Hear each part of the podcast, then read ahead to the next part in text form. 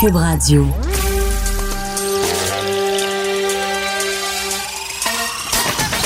Jean-François Barry. Un été pas comme les autres. Le divertissement radio de vos vacances. Cube Radio. Jean-François Barry. Ben oui, déjà la mi-juillet, c'est fou comme euh, ça passe vite. Mercredi 15 juillet, Jean-François Barry qui s'installe avec vous pour les deux prochaines heures. On vous a concocté une très belle émission encore une fois aujourd'hui, euh, très variée. Euh, vous allez en apprendre beaucoup. On va aller en profondeur sur certains sujets. Le temps de vous donner, comme d'habitude, le bilan du jour si vous n'êtes pas au courant. Donc, Trois décès supplémentaires aujourd'hui. Malheureusement, on est rendu à 129 personnes infectées. Donc, dans les derniers sept jours, ça fait six fois qu'on est au-dessus de 100 ou 100 et plus. Je pense qu'il y a eu une ou deux journées de 100, mais bref, on se tient dans la centaine, alors que pendant un bout de temps, on était à 60, 70. Donc, on est remonté à 129. La bonne nouvelle, c'est qu'il y a de moins en moins d'hospitalisations, donc 10 personnes de moins euh, dans les hôpitaux et 21 euh, personnes totales aux soins intensifs. Euh, on sait qu'à partir de, de, mon Dieu, j'ai pas la date, je suis désolé, mais dans les prochains jours, on va, on va avoir le droit de retourner au, travail. Attendez, je vais vous trouver ça. Je vais vous trouver ça. On va avoir le droit de retourner au centre-ville. Cette annonce-là a été faite ce matin par le ministre du Travail, Jean Boulet. Donc, les gens vont pouvoir retourner au centre-ville il va avoir certaines limites, donc 25 des, euh, de la capacité maximum pour euh, chacune des entreprises. Euh, on va prioriser, évidemment, le télétravail est encore priorisé, des gens qui doivent offrir un service à la clientèle, les gens qui ont des problèmes à travailler de la maison. Et donc, tout ça prend effectif le 18 juillet. Donc, c'est samedi là, que ça commence. Donc, à partir de lundi prochain, les gens vont pouvoir retourner au bureau. c'est pas mal la grosse nouvelle du jour. Autre grosse nouvelle, il y a Marie-Pierre Morin, ça vient de sortir, qui a été euh, rayée du Gala Artiste. Elle qui avait deux nominations pour euh, animatrice dans émission de variété. Mais aussi personnalité de l'année. Quand même assez incroyable, passer de personnalité de l'année à persona non grata, comme on dit. Là, elle n'est plus là du tout. Elle met même sa carrière euh, en, veilleuse. C'est toute une chute pour euh, Marie-Pierre Morin. Donc, la nouvelle qui est sortie aujourd'hui, il n'y a plus de traces de Marie-Pierre au gala artiste. J'ai deux petites nouvelles un peu plus légères à vous parler. J'ai trouvé ça aujourd'hui. J'ai trouvé ça rassurant, première des choses. J'ai trouvé ça mignon en même temps. Donc, euh, du côté de la, du Chili, on a commencé à tester des, des chiens, des chiens pisteurs, dans le fond, des chiens qui peuvent détecter le virus de la COVID. On le sait, les chiens sont utilisés dans d'autres cas de virus. Euh, les chiens ont 330 millions de capteurs, euh, donc sont beaucoup plus sensibles euh, de l'odorat que nous, 50 fois plus sensibles que l'humain. Et dans le fond, le virus, lui, il n'y a pas d'odeur. Fait c'est pas le virus qui réussit à détecter. C'est, quand on a ce virus-là, bon, on transpire différemment, sent pas la même chose. L'être humain ne sent pas la même chose. Donc, c'est l'être humain qui est capable de sentir. Alors, je me dis qu'avec des fils de 5 heures pour tester les gens ici à Montréal, les gens qui sont allés dans les bars, ben, ça serait une bonne nouvelle. On se promène avec le chien, bang, bang, bang, bang, bang, bang. Le chien sent ça. Toi, tu l'as, toi, tu l'as pas. L'affaire est réglée. Donc, ça, c'était ma première petite euh, nouvelle plutôt euh, loufoque. Et la deuxième, euh, c'est Amazon qui vient de lancer ce, panier d'épicerie-là. ça s'appelle le Dash Cart et c'est un panier d'épicerie euh, nouveau genre qui va peut-être un jour être partout dans les épiceries. On l'a testé en Californie. Dans le fond, le panier d'épicerie, vous savez les caisses libre-service là qu'on a à l'épicerie maintenant qu'on peut nous-mêmes passer nos, nos aliments sur le scanner. Pip, pip, on met ça dans nos sacs, on paye, on n'a plus besoin de la caissière. Ben là, le panier lui-même est un peu comme un terminal. Donc, vous arrivez, vous mettez votre carte de crédit, vous mettez l'application, et là, chaque fois que vous mettez quelque chose dans le panier, vous l'inscrivez, puis on peut, le, on peut euh, scanner à partir même du panier. Donc, chaque fois, on prend des patates, scanne les patates, on prend des pâtes, scanne les pâtes, le poisson, hop, ressort le poisson, euh, annule le poisson, finalement, on va manger de la viande, met la viande dans le panier. Tout ça est fait euh, avec un, écran tactile et le, même scanner que quand, quand on va au libre-service. Et ce qui est fantastique, c'est qu'on n'a pas besoin de payer par la suite. Aussitôt qu'on quitte l'épicerie, euh, le, panier le, sait. Et la facture nous est envoyée par courriel. Notre reçu est par courriel. Donc, ça va faire sauver énormément de temps et de manipulation aussi, parce qu'on le sait, là, on essaie de réduire les manipulations partout à cause du virus. Fait que c'était deux petites nouvelles qui m'ont fait sourire ce matin dont je voulais vous parler. Maintenant, on va parler voyage avec Moscou Côté, qui est président de l'Association des agents de voyage du Québec. Bonjour, Monsieur Côté. Bonjour. Comment allez-vous aujourd'hui? Ben, c'est une belle journée, fait qu'on s'encourage, mais euh, bien entendu, pour les agences, c'est moins plaisant ce qu'on vit présentement. j'ai un ami qui travaille dans une agence, puis il m'a dit T'as pas idée présentement comment ça se passe dans les agences. Alors, comment ça se passe? Est-ce qu'il y a du travail? Il n'y a pas de travail? Il y a un paquet de gens qui appellent puis qui sont pas capables d'aller nulle part? C'est quoi? Comment ça se passe vos journées dans le concret, là? Présentement, il y a très peu de travail. Euh, il y a eu les mois là, de mars à avril que c'était débordé. Il fallait gérer des milliers de passagers qui avaient réservé. Euh, à peu près chaque agence avait ce genre de volume-là. Et il fallait, fallait leur expliquer qu'il y avait des crédits, ou il y avait des remboursements, il y avait possibilités, qu'est-ce qu'il y en était. Maintenant, tout ça est réglé. présentement, il y a très peu d'appels on est à peu près à 2% du niveau de réservation, du volume de réservation hein, qu'on serait là. Ça, c'est moins 98 là. On s'encourage parce qu'il y a comme deux mois, on était à moins 115. On remboursait plus de monde qu'on faisait de ventes. Donc, nos ventes étaient négatives. Euh, tandis que là, on roule autour de 2-3% du volume habituel qu'on connaîtrait en juillet. Mais là, ça veut-tu dire que vos membres euh, ils sont en danger de, de fermeture, de faillite? Est-ce qu'il va y avoir des fermetures d'agences de voyage? Ah, écoutez, il y a 830, une trentaine d'agences au Québec. Euh, puis présentement, je pense qu'on a su qu'il y en avait à peu près une dizaine qui allaient fermer. Faut pas s'inquiéter pour deux raisons. Premièrement, on ne peut pas fermer une agence de voyage à moins de transférer les dossiers à une autre agence qui s'en occupe ou de transférer ça à l'Office de la protection du consommateur. Il y a le fonds d'indemnisation des clients d'agents de voyage qui, eux, vont pouvoir euh, au besoin, rembourser les, les sommes qui sont dues aux clients. L'autre chose, on ne peut pas ouvrir une agence sans avoir un cautionnement. On parle de entre 25 et 250 000 basé sur le volume. Donc, au niveau des clients, il ne faut pas s'inquiéter là-dessus. Pour les gens du domaine, il y en a mhm. beaucoup au chômage. S'il n'y a pas de job à faire, ben, s'il n'y a pas de revenus, euh, on ne peut pas payer les salaires, on ne peut pas payer les employés. Donc, c'est surtout les conseillers présentement euh, qui malheureusement en arrache en bon français. Oui, oui, comme, comme bien d'autres euh, travailleurs, mais c'est sûr que c'est un secteur qui est vraiment en difficulté. Mais là, on va parler des compagnies aériennes qui demandent aux voyageurs d'accepter, dans le fond, euh, l'avoir au lieu d'un remboursement total. Elles, se disent même être à genoux devant les clients. Elles veulent que les clients acceptent de... Dans le fond, c'est comme un, un crédit voyage. c'est une façon pour eux autres de garder leur liquidité, j'imagine? Ben, nous, à l'association, notre position a toujours été qu'on aurait aimé que les transporteurs remboursent. Alors, ça, c'est clair, là, on est du bord des clients là-dessus. Par contre, ils ne peuvent pas le faire, ils n'ont pas la liquidité nécessaire pour le faire. S'ils le faisaient, là, il y aurait des risques de grosses déconfitures. On parle de compagnies avec plusieurs milliers d'emplois. Euh, donc, tu sais, c'est pas la même game. Là, les agences, c'est souvent des, petites, petites entreprises, on ne dirait même pas des PME, là, mm-hmm. euh, familiaux avec quatre ou cinq employés. Mais là, dans le cas d'un d'une compagnie aérienne, on se comprend que ça aurait un impact majeur sur l'économie. Là, le monde, ils disent, oui, mais ailleurs dans le monde, aux États-Unis, en Europe, les compagnies ont remboursé. Pourquoi qu'ils ne le font pas au Canada? La réponse est bien simple. Aux États-Unis, ils ont reçu 50 milliards. En Europe, ils ont reçu 15 milliards de subventions. Monsieur Trudeau, présentement, ne semble pas être favorable à donner une subvention aux compagnies aériennes. Euh, mais s'il le faisait avec une condition de remboursement, ça réglerait le problème. Mais c'est ce qu'on a vu aux États-Unis, c'est ce qu'on a vu en Europe, mais c'est malheureusement pas ce qu'on voit ici. Mais est-ce qu'on peut quand même le demander, le remboursement? Mettons que nous autres, on le veut pas, on est prêt à attendre, on fait comme non, nous, on veut absolument le remboursement. Est-ce que ça se demande? Et si oui, quel est le délai? La réponse honnête, c'est non. On, ben, peut le demander, mais on ne l'aura pas. C'est aussi simple que ça. On l'a demandé, nous autres, euh, à mon agence, à moi, pour une centaine de clients qui voulaient absolument quitter Mordicus. Puis leur raison était légitime. On parle de personnes qui ont 90 ans, qui ne savent même pas s'ils vont revoyager, ils ne savent mhm. même pas s'ils vont être en vie pour utiliser le crédit. Mhm. La réponse était non. Il y avait du monde qui disait Nous, on est un groupe d'étudiants, c'était notre, euh, notre projet de secondaire 5, on s'en allait en voyage. On ne veut pas de crédit, on ne voyagera pas. La réponse était non. Donc, ça a pas mal été, pas mal toutes les possibilités ont été demandées. Là, on a eu la réponse qui est tout le temps la même dans tous les cas. OK, mais là, euh, est-ce que, prenons l'exemple d'une personne âgée qui décéderait, on ne souhaite pas ça, mais qui, qui, aurait pu la chance de retourner en voyage, ou un jeune, comme vous le dites, qui, est en secondaire 5 puis qui le voyage étudiant est annulé, de quelle façon il va se transférer le crédit voyage? Il retourne à l'individu, il retourne au, groupe, euh, aux parents? Comment ça va se passer? Une très bonne question, puis on n'a pas la réponse. On l'a demandé, hmm. aussi.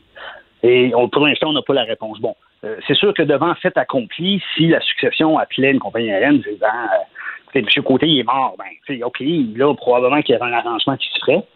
Euh, mais c'est comme si vous achetez un certificat cadeau parce que vous êtes amateur de cinéma, vous achetez une carte cadeau dans une salle de cinéma et vous décédez, ben, la carte cadeau peut être transférée à quelqu'un d'autre. D'ailleurs, Air Canada permet les transferts au niveau des vacances. Vacances Air Canada permet les transferts d'un passager à un autre. Donc, ce problème-là serait réglé. Euh, mais c'est la seule exception qui, est possible présentement. Avez-vous l'impression que ça va être compliqué quand, quand ça va reprendre, puis que les gens vont avoir le goût de voyager? Parce que ça, c'est un autre dossier. Là, tout, tout, le monde n'est pas prêt. Moi, le premier à partir à travers le monde là, et à pas savoir s'ils vont refermer les frontières puis qu'on sera pas capable de revenir chez nous. Il va y avoir une petite crainte. Mais quand les gens vont être prêts, puis qu'ils vont vouloir, là, bon, moi, je j'étais supposé aller en voyage au mois d'avril 2020, j'ai mon crédit voyage de 2500 dollars est-ce que vous pensez que ça va être compliqué comme quand on veut échanger, mettons, nos Air Miles ou ce genre de trucs-là, que oui, on va, on va respecter votre crédit voyage, mais vous devez partir de nuit avec huit transferts, passer par trois villes parce que sinon, on va pas le respecter. Vous comprenez ce que je veux dire? Absolument. Je comprends très bien, mais la réponse, il ne faut pas s'inquiéter. On a eu des gens qui ont su des crédits parce qu'ils pensaient partir au mois de mars. Ils ont rebouclé maintenant pour aller autour de Noël, exemple et ils nous ont donné leur numéro de crédit qu'on a pu appliquer. Ça s'est fait très, je vous dirais, là, à 95% bien. Il n'y a pas de casse-tête, il n'y a pas d'exception. Euh, c'est vraiment fait pour que ça fonctionne bien. C'est un mal nécessaire. Vous savez, il faut comprendre, l'Association des tours opérateurs du Québec et l'Association des agents de voyage, on a demandé euh, via l'OPC, au ministre de la Justice, de modifier la loi. Hmm. À l'époque, c'est Mme euh, Lebel. Et quatre mois plus tard, on n'a aucune réponse. Alors, nous, on voulait savoir, est-ce que c'est correct de donner des crédits de la part des fournisseurs? Et si oui, est-ce qu'on peut avoir un cadre législatif justement pour prévenir le genre de situation où vous avez parlé? Zéro réponse en quatre mois. On comprend qu'ils sont occupés et qu'ils ont d'autres choses à faire, mais en même temps, on aurait aimé avoir une réponse. Ça aurait été rassurant pour nous, en tant que commerçants, mais aussi ça aurait été rassurant pour les consommateurs. Mm-hmm. En Ontario, ils l'ont fait. Au Canada, au niveau fédéral, aérien, ils l'ont fait. En Europe, ils l'ont fait parce que oui, les compagnies aériennes en Europe remboursent, mais les tours opérateurs, les agences ne remboursent pas. Il y a un cadre législatif qui permet les crédits. Au Québec, c'est quand même pas important. On parle d'une petite industrie de 18 000 employés avec 4 milliards de chiffre d'affaires direct, mais ça semble pas être la priorité. on, sent votre sarcasme, mais là, moi, ce que j'ai retenu dans votre phrase, c'est qu'il y a des gens qui ont déjà booké, mettons, pour Noël ou pour la semaine de relâche l'année prochaine, de un, sont pas peureux, de deux, sont confiants parce qu'ils pourraient leur perdre à nouveau. Là. Ouais, sauf que si, si vous avez un crédit entre les mains, euh, et vous aviez de toute façon le goût de partir à Noël, si, les conditions le permettent, bien entendu, ben, vous réservez tout de suite, vous profitez des prix qui sont très alléchants parce que tout le monde a faim, on ne se cachera pas dans le domaine. Là. Mm-hmm. Et vous pouvez annuler jusqu'à 21 jours du départ, la majorité des cas, sinon c'est 30 jours, ah, sans pénalité. Ouais. Donc, tant qu'avoir un crédit qui dort sur le comptoir, ben, sachant qu'on va vouloir à un moment donné voyager, réservez tout de suite ce que vous pensez qui ferait vos affaires. Si jamais 30 jours avant, on voit que les conditions ne sont pas nécessairement meilleures, vous simplement vous annulez puis il reprolonge votre crédit à nouveau. OK. Mais là, vous ne perdez rien de le faire tout de suite. Là, vous dites les gens ont faim. Mettons, euh, mettons, on a tout inclus là, dans la Riviera Maya qui coûte d'habitude 1500. On va le payer combien aujourd'hui? Ou un billet de, pour Paris qui coûte 800, il est combien si on réserve tout de suite? Le billet sur Paris, il n'est pas moins cher. À peine, là. au lieu d'être 1000 euh, là, euh, Prime euh, l'été, là, il est peut-être à 850. C'est pas une grosse différence. Le forfait à 1500 que vous me parliez est autour de 1100. Donc, lui, ça vaut la peine de le réserver. Ouais. Quand même. Et au pire, vous l'annulez 30 jours avant si les conditions sont pas meilleures. Mais une chose qui est certaine, vous l'avez dit tout à l'heure, les gens vont vouloir revoyager. Il faut juste s'assurer que les agences sont encore là, les tours opérateurs sont encore là, les mhm. compagnies aériennes sont encore là. Et c'est pour ça que les crédits sont si important. Moscou Côté, président de l'Association des agents de voyage du Québec, un grand merci. C'est clair comme de l'eau de roche, euh, puis euh, ça, nous éclaire un peu sur une situation qu'on ne connaissait pas. Ça fait plaisir. Bonne journée à vous. Bonne journée à vous aussi.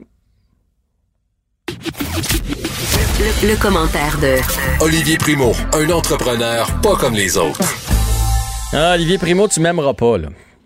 Non, vas-y. Parce que je vais te changer, je, vais te virer de bord ton plan de chronique. Je vais commencer par le resto parce que hier soir, je suis allé pour la première fois au restaurant depuis, euh, mon Dieu, le début mars. J'imagine la dernière fois que j'y avais été. Évidemment, j'ai fait comme tout le monde. J'ai, j'ai encouragé les commerces locaux avec le fameux take-out en bon français. Mais c'était la première fois que j'allais m'asseoir au restaurant. Puis tu, as testé ton expérience client aussi. Oui, hier, je l'ai testé dans un resto branché, musique forte, parce que je voulais voir c'était quoi avec un masque. Euh, Parle-moi donc ton expérience pour le fun. Ben, moi, écoute, je suis allé sur euh, un petit restaurant à Saint-Bruno qui s'appelle le Louis XIV. Là. On est loin de la terrasse euh, branchée musique forte. Là. C'est, une, une, belle petite place pour aller manger. J'ai, j'ai pas vu de différence, si ce n'est que mon serveur a une, visière. Euh, mais honnêtement, j'ai même aimé ça parce que c'est une place qui marche quand même bien. Puis d'habitude, il, rentabilise l'espace, là, ce qui est normal. Il, colle les tables. Puis, tu sais, des fois, t'entends ben un peu la table à côté, puis la table à côté, t'entends aussi un peu. Bon, moi, moi, j'aime pas particulièrement ça. J'aime ça avoir mon espace à moi quand, je mange.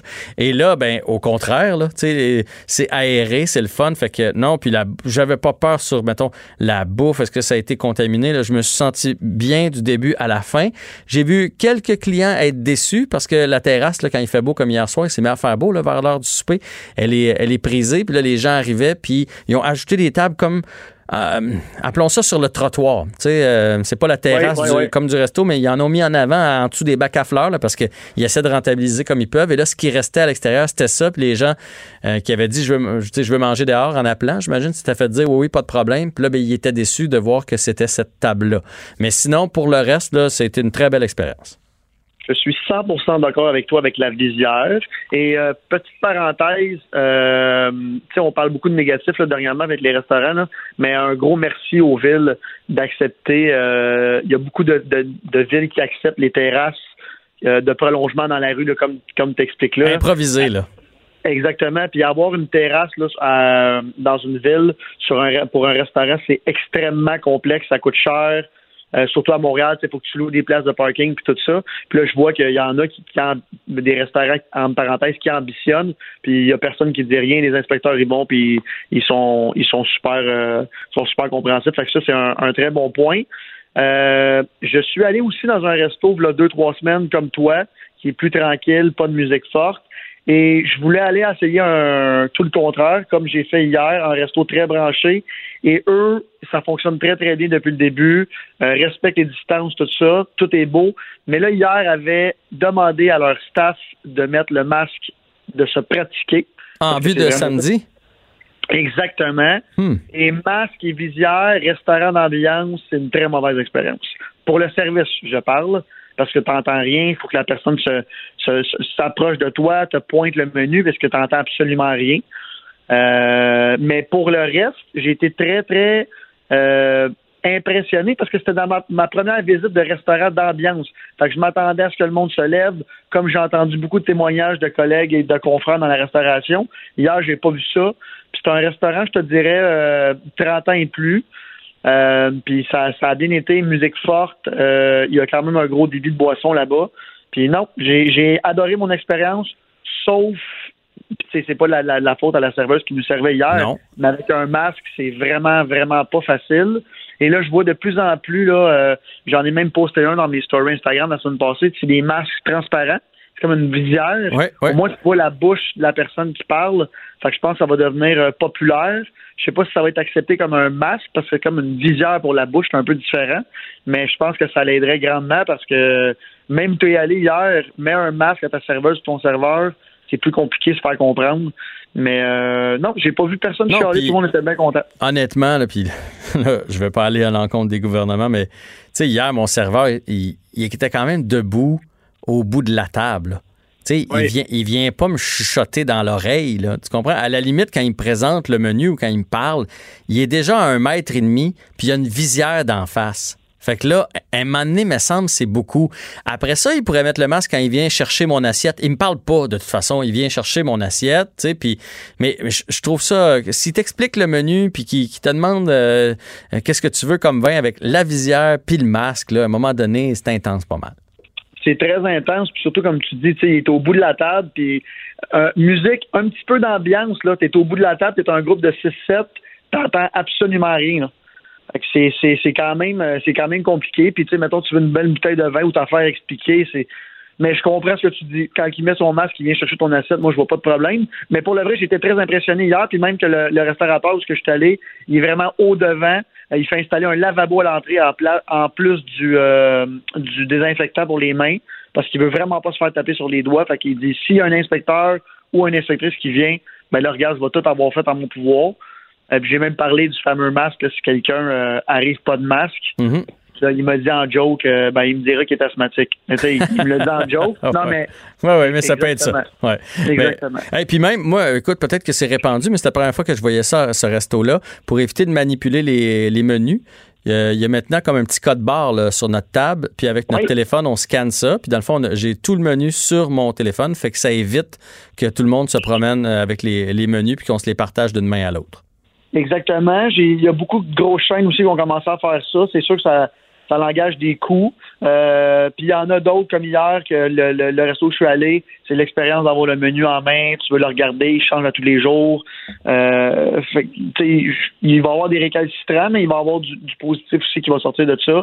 Je vais te donner comme exemple la cage au sport. Maintenant, c'est rendu tout. Euh, c'est soit un menu à usage unique, euh, récupérable, fait que c'est une, feuille de papier ou c'est, comme tu dis, l'application qui est très bien faite en passant. Euh, je pense que ça va quand même changer. Puis à long terme, pour un restaurateur, ça sauve des coûts. Tu n'as pas besoin de réimprimer ton menu euh, puis tout ça. Fait que c'est, puis tu peux le changer. Tu sais, le soir, tu fais juste le rajouter. C'est très bien fait. Puis, euh, T'as pas eu de mauvaise surprise dans ton assiette, tu sais, avec le masque, mettons, qui te dit euh, Va prendre la poitrine de poulet, puis finalement, il te donne, il te donne un poulet portugais. Pas de fait pareil. non, non j'ai pas eu de. OK. j'ai pas eu de mauvaise surprise, mais comme je t'ai dit, j'ai fait répéter deux fois la serveuse. Ouais, c'est ça. Euh, puis là, tu sais, elle se pratiquait. Fait qu'à un moment donné, elle a, elle a enlevé son masque. Mais euh, elle a la visière pareil. Fait que là, c'est masque, visière. Puis je vais dire comme toi, je pense qu'il faut pas devenir fou non plus avec ça. Là. Si tout le monde fait attention, je pense que ça va bien aller. Good. Parlons sport un peu, parlons golf, parce qu'en fin de semaine, euh, il y a un tournoi de la PGA, mais un tournoi de la PGA sans spectateurs. Donc, on est revenu en arrière du côté de la PGA. On est revenu en arrière du côté de la PGA avec tout ce qui se passe aux États-Unis. En fin de semaine, c'est un tournoi, et pour les amateurs de golf comme moi, c'est un tournoi euh, tellement important parce que là, premièrement, premièrement, Tiger Woods fait son retour au jeu. Ça, c'est déjà un gros, un gros truc pour les amateurs de golf. Euh, c'est euh, le Memorial. Ça se passe au Field, c'est un terrain très, très difficile. Et Tiger euh, a joué il y a un mois un match, un match d'exhibition. Son dos allait bien pour les amateurs de golf qui suivent ça un peu. Mm-hmm. Tiger est blessé depuis 15 ans au dos. Là. Et là, depuis deux ans, son dos est revenu. Et là, en fin de semaine, c'est un peu spécial parce que Tiger, sa dernière victoire, a égalé le record de 83 victoires de Sam Snead, euh, qui est le plus de victoires dans la PGA. Les puristes diront que c'est pas si important, que le, meilleur joueur au monde a à gagner le plus de tournois majeurs. Moi, je suis de l'autre pensée. Plus que tu gagnes le tournoi, euh, plus que tu es le plus grand joueur. Alors, Tiger est égalité en ce moment. Euh, et quand il a joué son match d'exhibition il y a un mois, il était en forme, mais en grande forme. C'est un pro-am qu'on appelle. Il joue avec Phil Mickelson et les deux euh, euh quarterbacks, euh, corps arrière, Tom Brady et euh, Peter Manning. Ils ont gagné. Tiger avait un swing extraordinaire. Et là, hier, je suivais tous les blogs de golf qui, qui filment Tiger un peu à son insu en ce moment, qui s'entraîne. et Tiger a un swing fluide. J'ai très hâte. Ça commence demain hmm. pour les amateurs de golf à suivre. Et l'autre truc très important, que tous les blogs américains parlent, c'est là qu'on va voir si le monde va être de retour devant leur téléviseur pour écouter le golf parce que c'est un tournoi très écouté. Tiger l'a déjà gagné cinq fois. Tiger est presque tout le temps là. Quand il n'est pas blessé, dans le fond, il n'en a pas manqué un. Et on s'attend des cotes d'écoute, pas record, mais comme à la normale. Euh, en plus, il n'y a pas de téléspectateurs, euh, de spectateurs sur place. Fait qu'on s'attend à des grosses, grosses cotes d'écoute. Le golf, c'est un des seuls sports qui est très, très écouté l'été, en plein milieu de l'été euh, aux États-Unis. Fait qu'on a, on a vraiment, vraiment hâte de, voir ça. Et Tiger se prépare parce que là, c'est le championnat de la PGA du 6 au 9 août. Fait que là, on va, on va voir qui va être qui va être dans la, course parce qu'on le sait tout de suite. Et c'est très, très rare qu'à ce tournoi-là, la première ronde, Tiger joue avec des gros joueurs. Mais là, c'est le cas, là. Non, non, là, c'est là c'est, le cas de le dire. Si on veut pas faire de mauvais jeu de mots avec euh, Brooks Kopka, deuxième au monde, Rory McIlroy, premier au monde, et Tiger, 14 au monde. Ça va être le trio euh, des deux premières journées. J'ai bien hâte de voir qu'est-ce qui va se passer avec ça. Puis, en tout cas, hier, tout ce que je lisais, puis moi, j'étais un fan de, de, golf, je pense que tu le sais. Euh, non seulement je joue, mais j'écoute ça. Et Tiger, je te dirais, que depuis l'année passée, qui a fait un gros comeback, mais depuis un an et demi, a redonné le goût de jouer au golf à beaucoup de personnes. Cette année, avec la COVID, les terrains de golf sont remplis, remplis, remplis. Et quand je vais jouer, j'ai fait une quinzaine de terrains différents parce que j'essaie d'encourager tout le monde. Et les propriétaires à qui je parle ou les employés me disent ça a recommencé cette vague-là depuis que Tiger a recommencé à gagner. Fait que tu sais, quand on dit qu'il y a des joueurs, ben, au hockey, c'est Sidney Crosby, au golf, c'est Tiger Wood, au basket, c'est LeBron James. En fin de semaine, c'est le, c'est le test. Là. On va voir ben, ce qui va se passer. Mais j'en doute pas. Puis même en temps normal, même avant le COVID, quand Tiger était dans un tournoi versus quand Tiger était pas là, il y avait des meilleurs codes d'écoute. Puis tu sais, moi, là, que tu me dises que Brooks Kopka, en fin de semaine, va être là le dimanche, je m'en tape. Mais si je sais que Tiger est là dimanche, déjà, là, ce qu'on va entendre dans les manchettes là, dans les prochains jours, c'est, mettons, après jeudi soir, oh, Tiger a fait la Cooper ou Tiger est à tant de coups des meneurs. Tiger a pas fait la Cooper. C'est ça qu'on va suivre. Fait qu'il y a un engouement à lui seul qui dépasse le sport. Ben oui, mais tu sais, quand on dit que le, joueur est plus grand que le sport, euh, ça, c'est l'exemple parfait.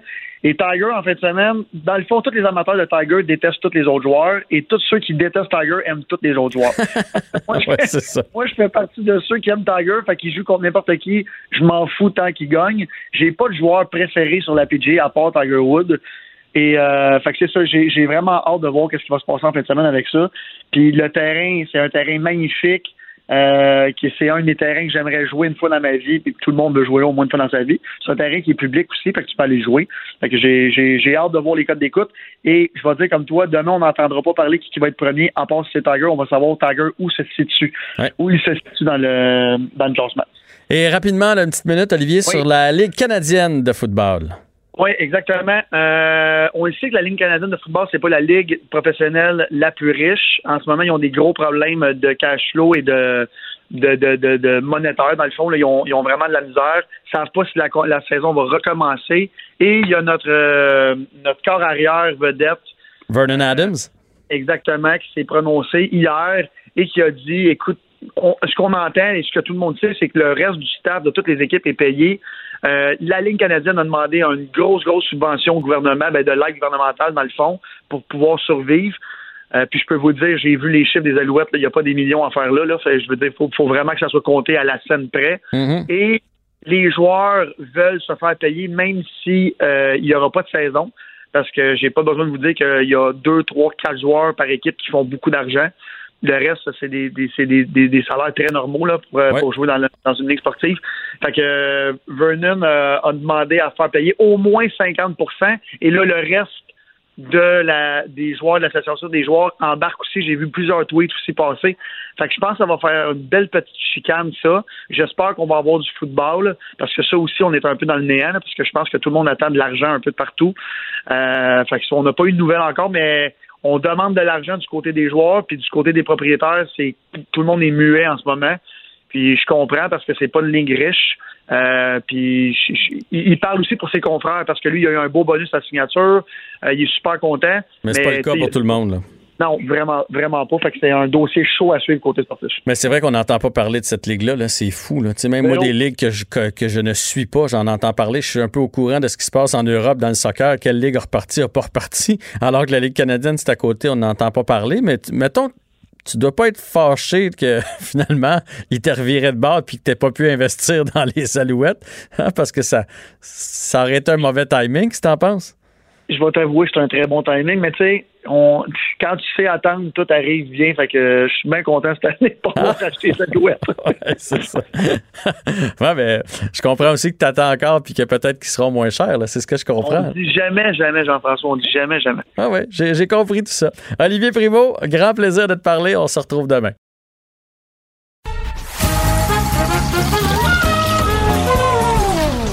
Ben non, il n'y a pas de quiz.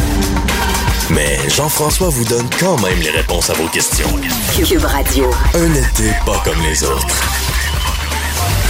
On retrouve Anaïs pour un peu de showbiz. Anaïs, euh, bien franchement, là, quand les gens commettent ce genre de trucs comme Marie-Pierre Morin, Oui. ce genre de comportement, ils n'ont que à blâmer. Tu sais, C'est ce qu'on peut dire.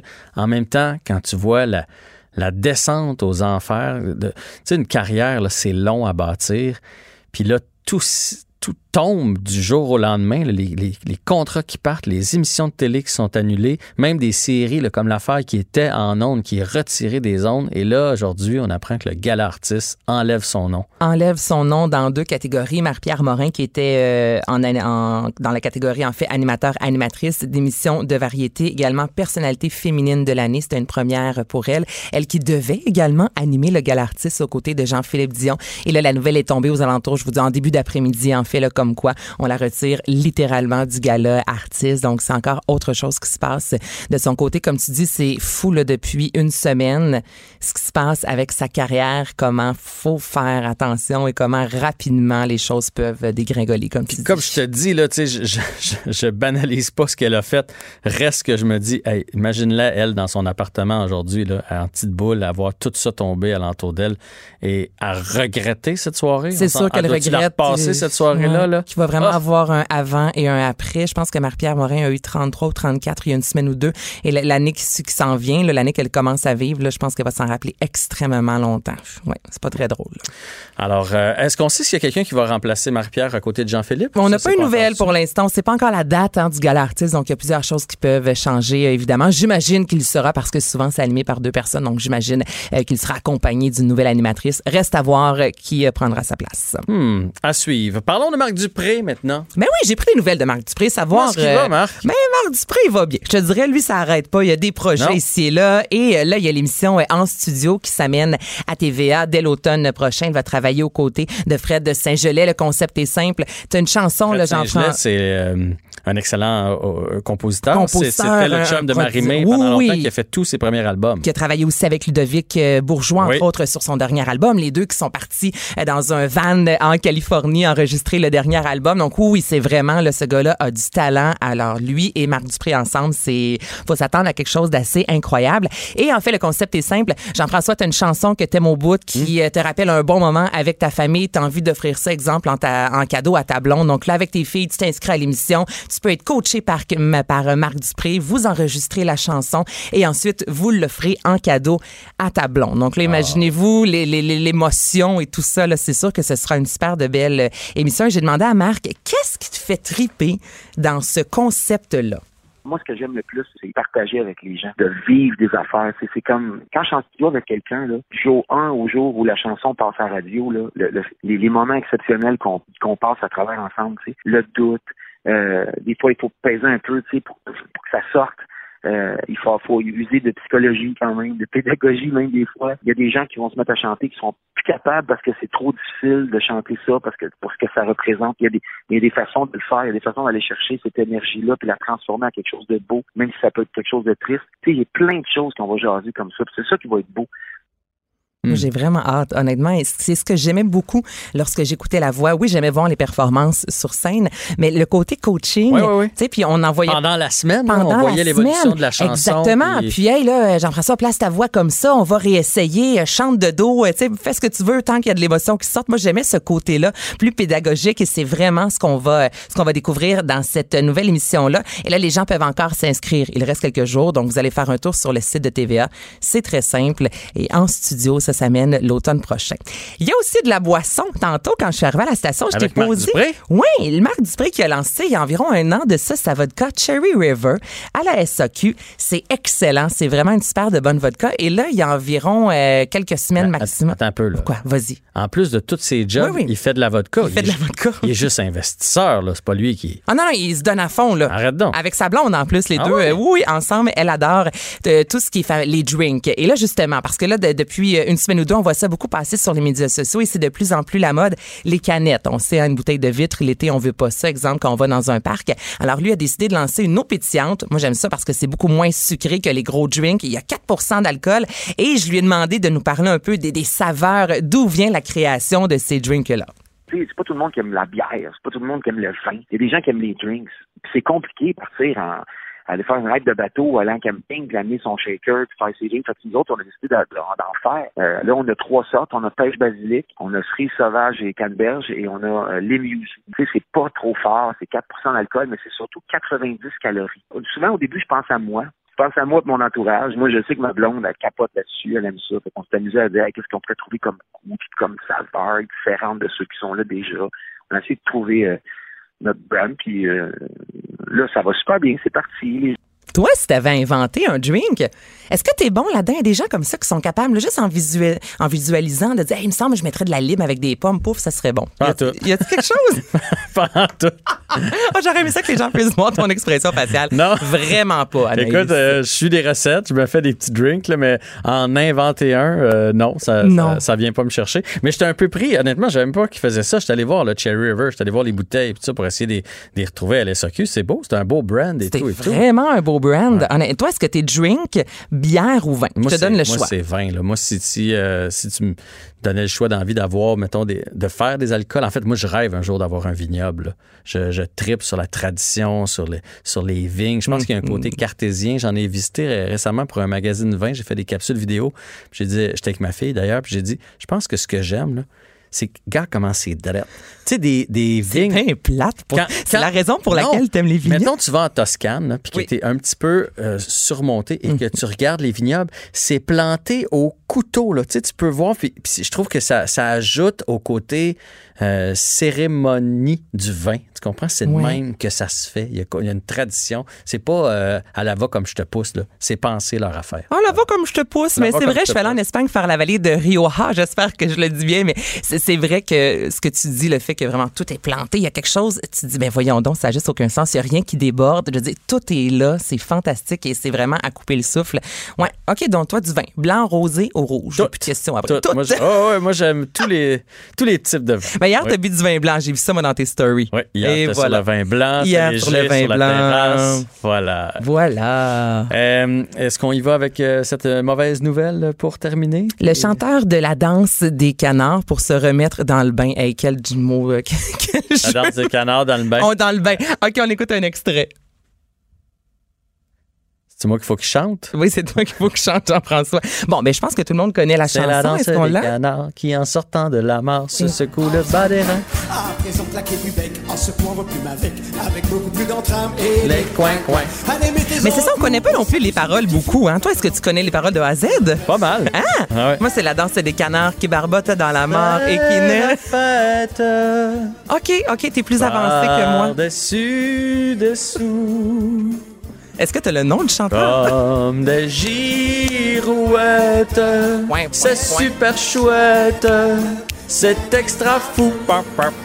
Ben, j'ai mon voyage. Ben ouais. Hey, tu fais partie des seules personnes que je connais qui connaît vraiment la chanson au complet. Alors là, on a appris le décès, en fait, de Hey, Gigi. coin, coin.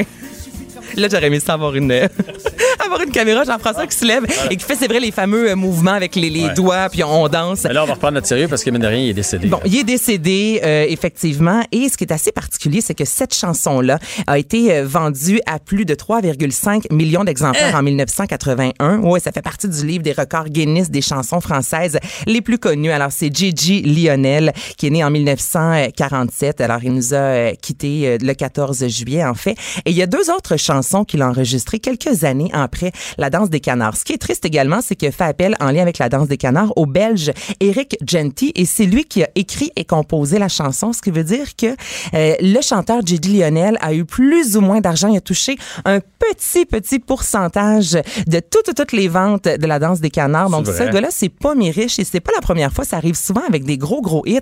Le chanteur en soi, s'il fait juste chanter, on s'entend que c'est pas là que les souvent, c'est les droits d'auteur. Ouais, Euh, ouais, ouais. Faut exactement. que le Donc, combo, généralement, pour que ce soit faut que tu rentable. le combo pour que ce soit rentable.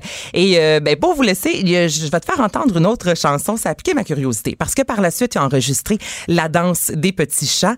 Et Moi, je dois faire pipi. Est-ce que tu es prêt à écouter Moi, je dois faire pipi? Oui. On y va. Mais quand le plateau arriva, mon piston s'est écrié. Moi je dois faire pipi, moi je dois faire pipi, moi je dois faire pipi, Papa, moi je la connais, elle. Moi je dois faire pipi. Tu vas avoir ça dans la tête pour le restant de la journée. Mais ça, c'était-tu pour une émission jeunesse, quelque chose comme ça?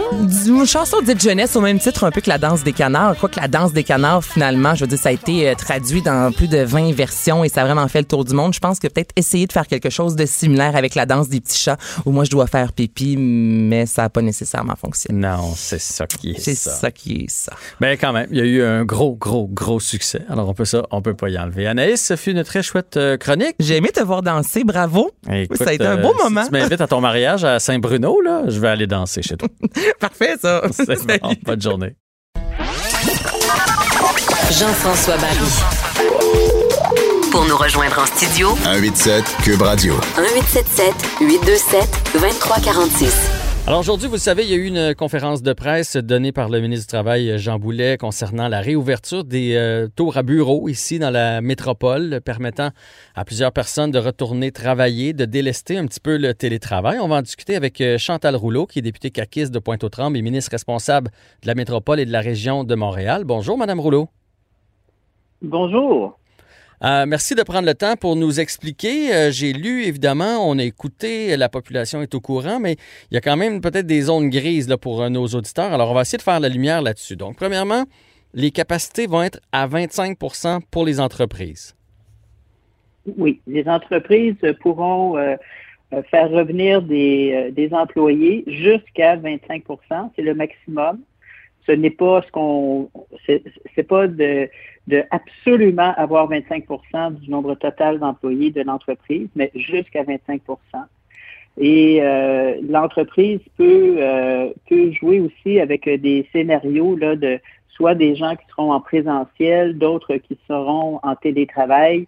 Euh, il y a plusieurs scénarios là, euh, qui, pourront être euh, mis de l'avant par les entreprises. OK, c'était ça ma prochaine question. Est-ce que ça doit toujours être le même 25% mettons, toute la semaine, ou le lundi, ça peut être un 25% le mardi, un autre, le mercredi, un autre, et ainsi de suite, de, façon à ce que tout le monde passe au bureau dans la semaine, où on essaie de faire en sorte de limiter justement les déplacements, parce que, veut pas, il y a des gens de la rive sud, des gens de la rive nord qui vont s'en venir à Montréal.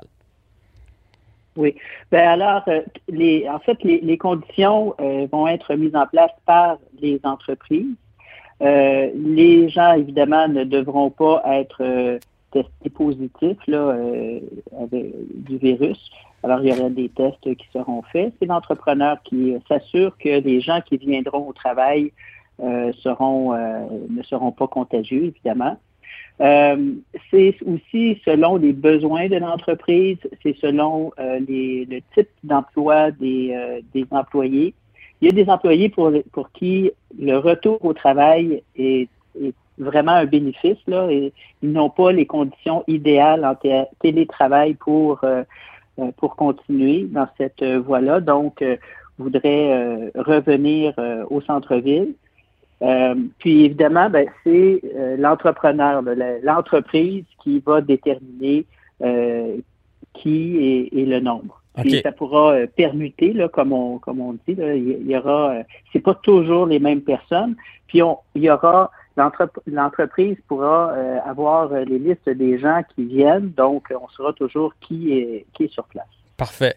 Là, j'ai entendu, euh, comme tout le monde, comme quoi les gens qui donnent un service direct, service à la clientèle, devraient être les personnes les premières à retourner. Pouvez-vous nous donner des exemples de, ce genre de métier-là? Même chose avec les problèmes organisationnels, ceux qui ont des problèmes familiales, télétravail, qui ne peuvent pas euh, concrètement retourner au travail. Avez-vous des postes ou des situations types?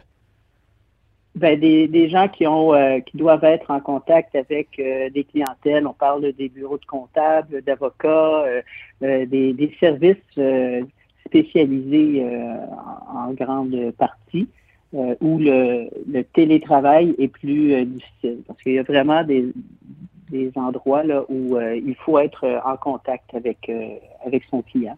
Parfait. Puis concernant ma, sous-question, donc, euh, vous laissez la porte ouverte aussi aux gens pour qui c'est plus difficile de faire du travail à la maison. Encore là, ça va être à l'employeur de décider ou, ou le- le- l'employé, lui, va avoir le droit de dire Moi, là, je veux vraiment y aller parce que chez nous, c'est pas, pas vivable présentement là, avec les enfants. Ben, c'est sûr que euh, cherche à accommoder aussi les employés qui, pour qui le télétravail est difficile, parce qu'il y en a qui euh, travaillaient à la maison un peu, quelques jours par semaine, ça va, mais vraiment cinq jours par semaine et, depuis déjà quatre mois, c'est devenu difficile. Si les enfants doivent rester à la maison, ça, ça peut être une question familiale, ça peut être euh, d'autres motifs. Euh, puis ça peut être euh, tout simplement là, pour une question de santé d'esprit. Mm-hmm. Oui, oui, moi, ma, ma, blonde fait du télétravail, je sais de quoi vous parlez. Oui, parce que c'est pas facile. On a besoin de socialiser aussi. Évidemment, quand on va retourner au travail au centre-ville, on va rencontrer des gens, il va falloir toujours respecter les, les mesures euh, sanitaires, la distanciation, le masque, se laver les mains, etc. Mais d'être en contact avec euh, d'autres, on sait à quel point ça peut être euh, bénéfique, salutaire.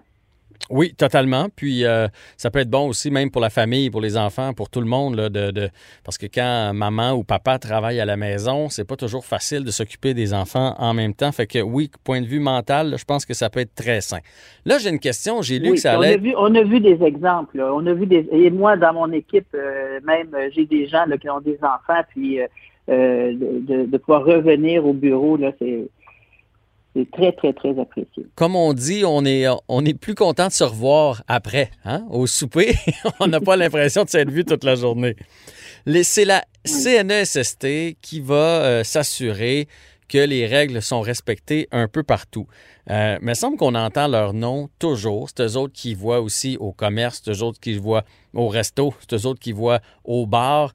Il va pas commencer à manquer de monde un peu à la CNESST? Ben, ils sont. Euh, c'est une organisation qui euh, détermine euh, quelles sont les règles à suivre pour en lien avec la santé publique. C'est en, consultation, en concertation avec les, les, parties prenantes, donc évidemment la santé publique et selon le type d'activité économique qu'on veut relancer, qu'on a relancé jusqu'à maintenant. ils ont toujours été au rendez-vous.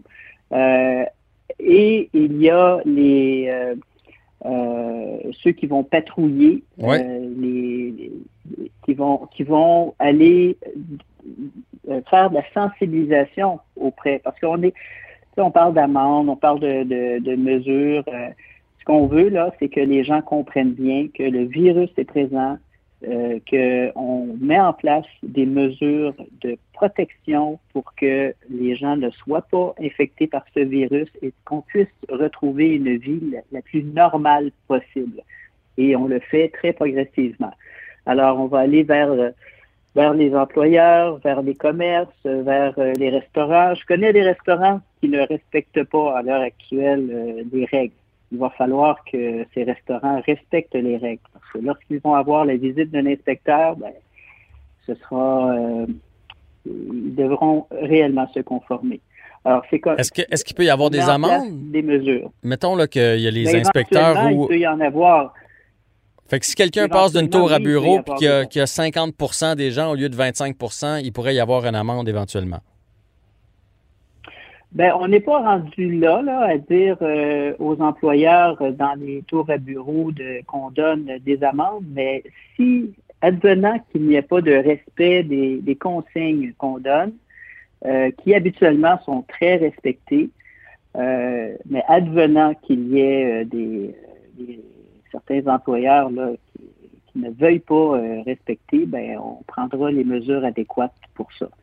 Mais notre intention, c'est pas euh, de donner des amendes. Notre intention, c'est de, de donner euh, la bonne information, faire en sorte que les gens respectent les consignes. Puis vous voyez, euh, on a annoncé, par exemple, l'obligation du port du masque dans des transports collectifs oui. partout au Québec là, depuis lundi, que c'est une obligation. Ben, lundi matin, euh, le président de la STM euh, me, disait que la, avez euh, évidemment regardé comment les choses allaient. Puis il y avait plus de 90% des gens qui portaient le masque. Donc, les citoyens comprennent l'avantage qu'on a de se protéger, de protéger les, les autres. On veut retourner le plus possible vers une vie normale, vers des activités qui sont essentielles. Et pour notre vie, pour notre vitalité. Et là, on parle notamment du centre-ville. Fait que les gens prennent le, métro, l'autobus, viennent au centre-ville, vont travailler, vont aller travailler dans, dans leur bureau en respectant les règles. Et il y a des, des, des, responsabilités qui incombent aux employeurs, évidemment, à faire respecter dans leur lieu ces règles-là. Oui, puis je pense que de façon générale, je suis d'accord avec vous, les gens respectent. C'est qu'on voit toujours ceux qui ne respectent pas euh, faire la manchette. C'est peut-être pour ça qu'on a une fausse impression. Je sais que le, temps nous file. Je veux savoir ce que présentement, la situation à Montréal, il y a un peu plus de cas avec les bars, entre autres. Est-ce que ça vous préoccupe? Bien, ce qui est préoccupant, c'est justement lorsque les gens ne respectent pas les règles. Euh, on a pu identifier des bars euh, où euh, il y avait trop de promiscuité. il y a eu des, des, des, cas de, transmission. aussitôt, il y a des cas de transmission. Alors, ça a été ciblé dans certains bars particulièrement. Alors, euh, c'est pas une euh, c'est pas une éclosion là généralisée. C'est à certains endroits, dans certains euh, certains bars ou dans des parties, euh, dans des maisons parce qu'il y avait trop de monde, parce qu'on n'a pas respecté les règles. Alors l'important, on le sait que c'est pas facile, c'est difficile, mais on doit le faire. C'est une question de respect envers soi-même, envers les autres, une question de respect collectif il faut qu'on s'en sorte. Pour ça, chaque, chaque citoyen mhm. doit respecter ces règles-là. Puis on veut ramener les gens vers le centre-ville. C'est essentiel. C'est centre-ville, c'est le cœur battant de, de la métropole. La métropole qui est le cœur vibrant du Québec. Euh, on doit retrouver euh, des, des, des, activités, on doit euh, permettre de, à nos commerces, à nos restaurants, euh, euh, d'avoir une vitalité économique. C'est essentiel. Alors, l'annonce qu'on a fait aujourd'hui, où j'accompagnais euh, Jean Boulet, c'était justement pour dire, ben, c'est un pas important. On ramène des gens vers le centre-ville. Ça va aider à la vitalité de notre métropole. Puis on va continuer comme ça. C'est un premier pas là, parce qu'on est dans dans des euh, dans un dans une mise en, en œuvre progressive alors, c'est un premier pas et euh, je suis assez persuadé que les gens vont respecter euh, les consignes. Important, il faut garder la distanciation de deux mètres, il faut se laver les mains très fréquemment. On tousse dans son coude si on a euh, besoin de, tousser et on porte le couvre-visage lorsqu'on est en public, lorsqu'on est avec, avec des gens. Oui, oui, parce que là, on est à 25% mais pour les commerces alentours, les restaurants et tout ça, il va falloir monter à 50 à 75% éventuellement s'ils veulent. Euh, déjà qu'il n'y a pas de touristes sur l'île, s'ils veulent survivre, on va avoir besoin des tours à bureaux. Euh, dernière question, c'est pas un peu bizarre d'avoir ouvert les bars avant d'avoir ouvert les édifices à bureaux? On aurait peut-être pu monter justement à 50 euh, ben, d'y aller progressivement pour le travail, euh, c'est normal les, euh, les restaurants, les bars, euh, c'est aussi quelque chose qui est, qui est, important. Ça fait partie du, euh, des activités économiques, sociales. Ça permet de, aux gens de, de, de se rencontrer. mais là, ce qu'il faut, c'est respecter les règles. Si les règles ne sont pas respectées, ben, le bar ferme. Et si les règles ne sont pas respectées, ben, le risque, c'est un retour vers le confinement, ce qu'on ne veut pas. On ne veut pas aller vers ça. On, a vécu ce que c'était. On, a mis en place des mesures pour se déconfiner de manière très progressive et très prudente, mais euh, en faisant en sorte que les gens puissent euh, vraiment euh, vraiment être conscients des, gestes qui sont à poser. Le masque, se laver les mains, la distanciation. Alors, on poursuit là-dedans. Et puis. Euh, Et on se responsabilise tout le monde ensemble, c'est comme ça qu'on va, qu'on va y arriver. Chantal Rouleau, député euh, CACIS dans Pointe-aux-Trembles, je sais que vous avez une grosse journée aujourd'hui. Merci beaucoup de votre temps. Jean-François Barry. Un retour à la maison aussi rafraîchissant que votre air climatisé dans le tapis. Cube Radio. Un été pas comme les autres. Deuxième heure de l'émission et on commence avec euh, Jean-Louis Fortin, directeur du bureau d'enquête de Québécois, qui va nous parler de la chute de l'Empire à Curso. Mine de rien, pendant un bout de temps, c'était un chiffre d'affaires annuel d'un milliard de dollars, 3500 employés. Et là, ben, euh, ça va pas au point où on ne retrouvera probablement jamais cet argent-là qui doit à la ville de Montréal et à la société en général. C'est un excellent résumé, Jean-François. Hein, j'ai bien fait mes devoirs, hein? Ben oui, ben, certainement. Mais 3500, euh, Tony Accorso lui-même aime plutôt dire 4500. Euh, c'est ce qu'il disait quand il passait en cours en 2017 euh, pour un procès au criminel parce qu'il était accusé de corruption à Laval. Puis on sentait un petit point de fierté là, quand il expliquait au juge que jusqu'à 4500 employés. Mais là, dans les documents légaux dans les procédures euh, de faillite et d'insolvabilité qu'ils ont présentées, je pense qu'ils sont un peu plus, peut-être un peu plus réalistes, un peu plus modestes, mais parlent effectivement de 3500. Mais il n'a jamais été terrible d'un chiffre, hein, entre ce qui est d'un livre, puis... Euh, lui, il disait, lui, il disait, moi, je suis comme un pilote d'avion qui se promène à 35 000 pieds, puis euh, dans le fond, je, je, laisse à tous mes, mes, mes directeurs, mes vice-présidents, le soin de gérer les affaires au quotidien. C'était d'ailleurs sa défense, hein, pour dire qu'il n'était pas coupable de corruption, puis les, enveloppes brunes que ses directeurs, que certains de ses directeurs donnaient pour acheter littéralement des contrats à Ville de Laval, lui disait non, non, c'est eux qui s'occupaient de ça. Moi, quand je l'ai appris, j'étais outré. Seulement, le juge et le jury ne l'ont pas cru. Il a été condamné à la prison. Mais tout ça pour dire que c'est quelqu'un qui aimait bien là, euh, montrer qu'il qui, qui, planait très haut. Qui était au-dessus de ses affaires. c'est ça. Mais il faut bien dire que Tony Accourceau, hein, euh, je te dirais à partir du milieu des années 80 à Montréal, au Québec en fait, a été un des hommes les plus puissants au Québec, mais personne ne le connaissait. C'est pas quelqu'un qui aime, c'était pas un politicien, c'est pas quelqu'un qui se présentait souvent en public, mais tu l'as dit, hein, son, son empire de construction emmenait très large. Il construit, déviait des rivières à Bay James. C'est lui qui a construit, là, quand tu te promènes sur l'autoroute métropolitaine à Montréal, tout le complexe de la FTQ euh, ouais, ouais, ouais. Imposant bâtiment là, euh, sur le bord de l'autoroute. Euh, les galeries Laval avec le fameux Tops et le Foxys qui sont disparus aujourd'hui, mais qui étaient les, institutions de la vie nocturne lavalloise à l'époque de Gilles Vaillancourt. Euh, il y, avait des constructions partout. Ah, autant de l'immobilier que des routes, que des ponts, que des barrages.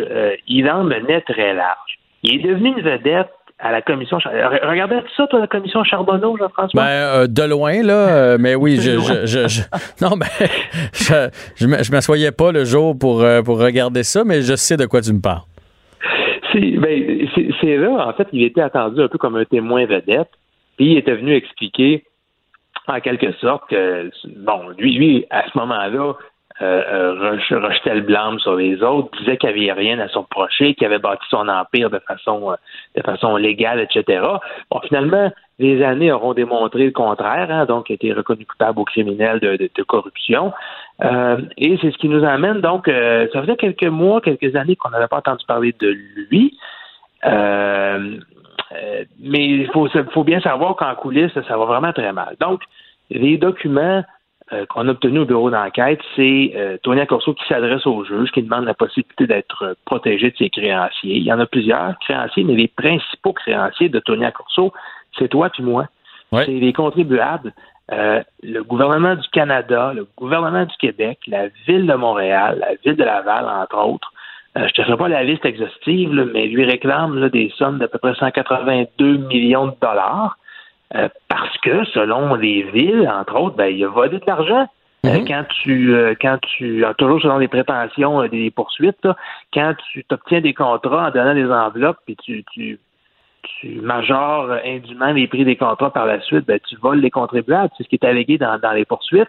puis il y a des, des, taxes impayées, des impôts impayés. Il y, a, il, y a, une longue liste. Là. Moi, j'ai lu 256 millions total qui devraient. C'est ça. Selon les documents, Tony Accorso nous doit à tous les Québécois au-delà de 180 millions. Euh, donc de fonds publics. Lui, évidemment, il n'a pas les moyens de payer ça. Ses actifs, il reste à peu près plus rien. Il y a une petite, euh, carrière de pierre, euh, il y a deux, trois véhicules.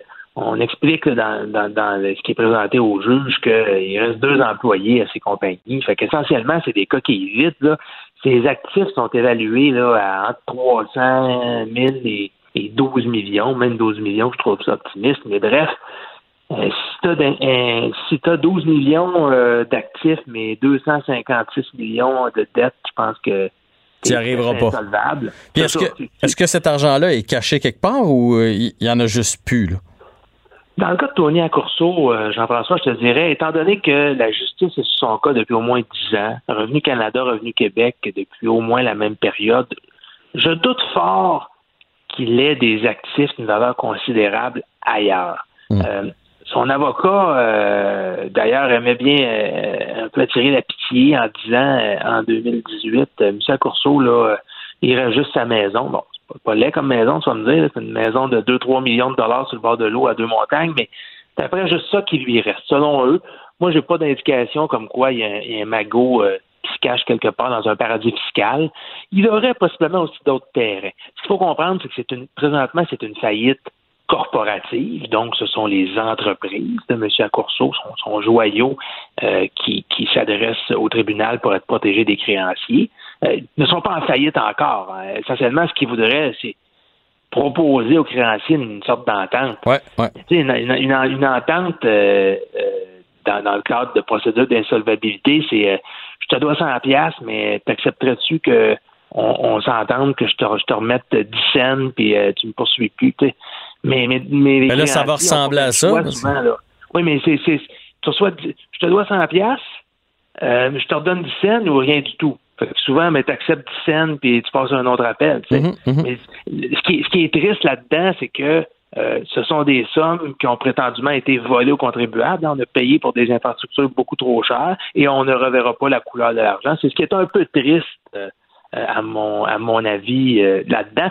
C'est vraiment une page, je te dirais, de l'histoire du Québec qui se tourne parce que Tony Accourceau emmenait vraiment à large, non seulement au niveau des projets qu'il faisait, mais de ses relations euh, politique, d'une part. Hein. Euh, Tony Accorso amenait des, des maires euh, sur son bateau, le Touch, un yacht qui coûtait 65 000 par semaine à louer, qui a fini par vendre pour à peu près 5 millions il y a quelques années.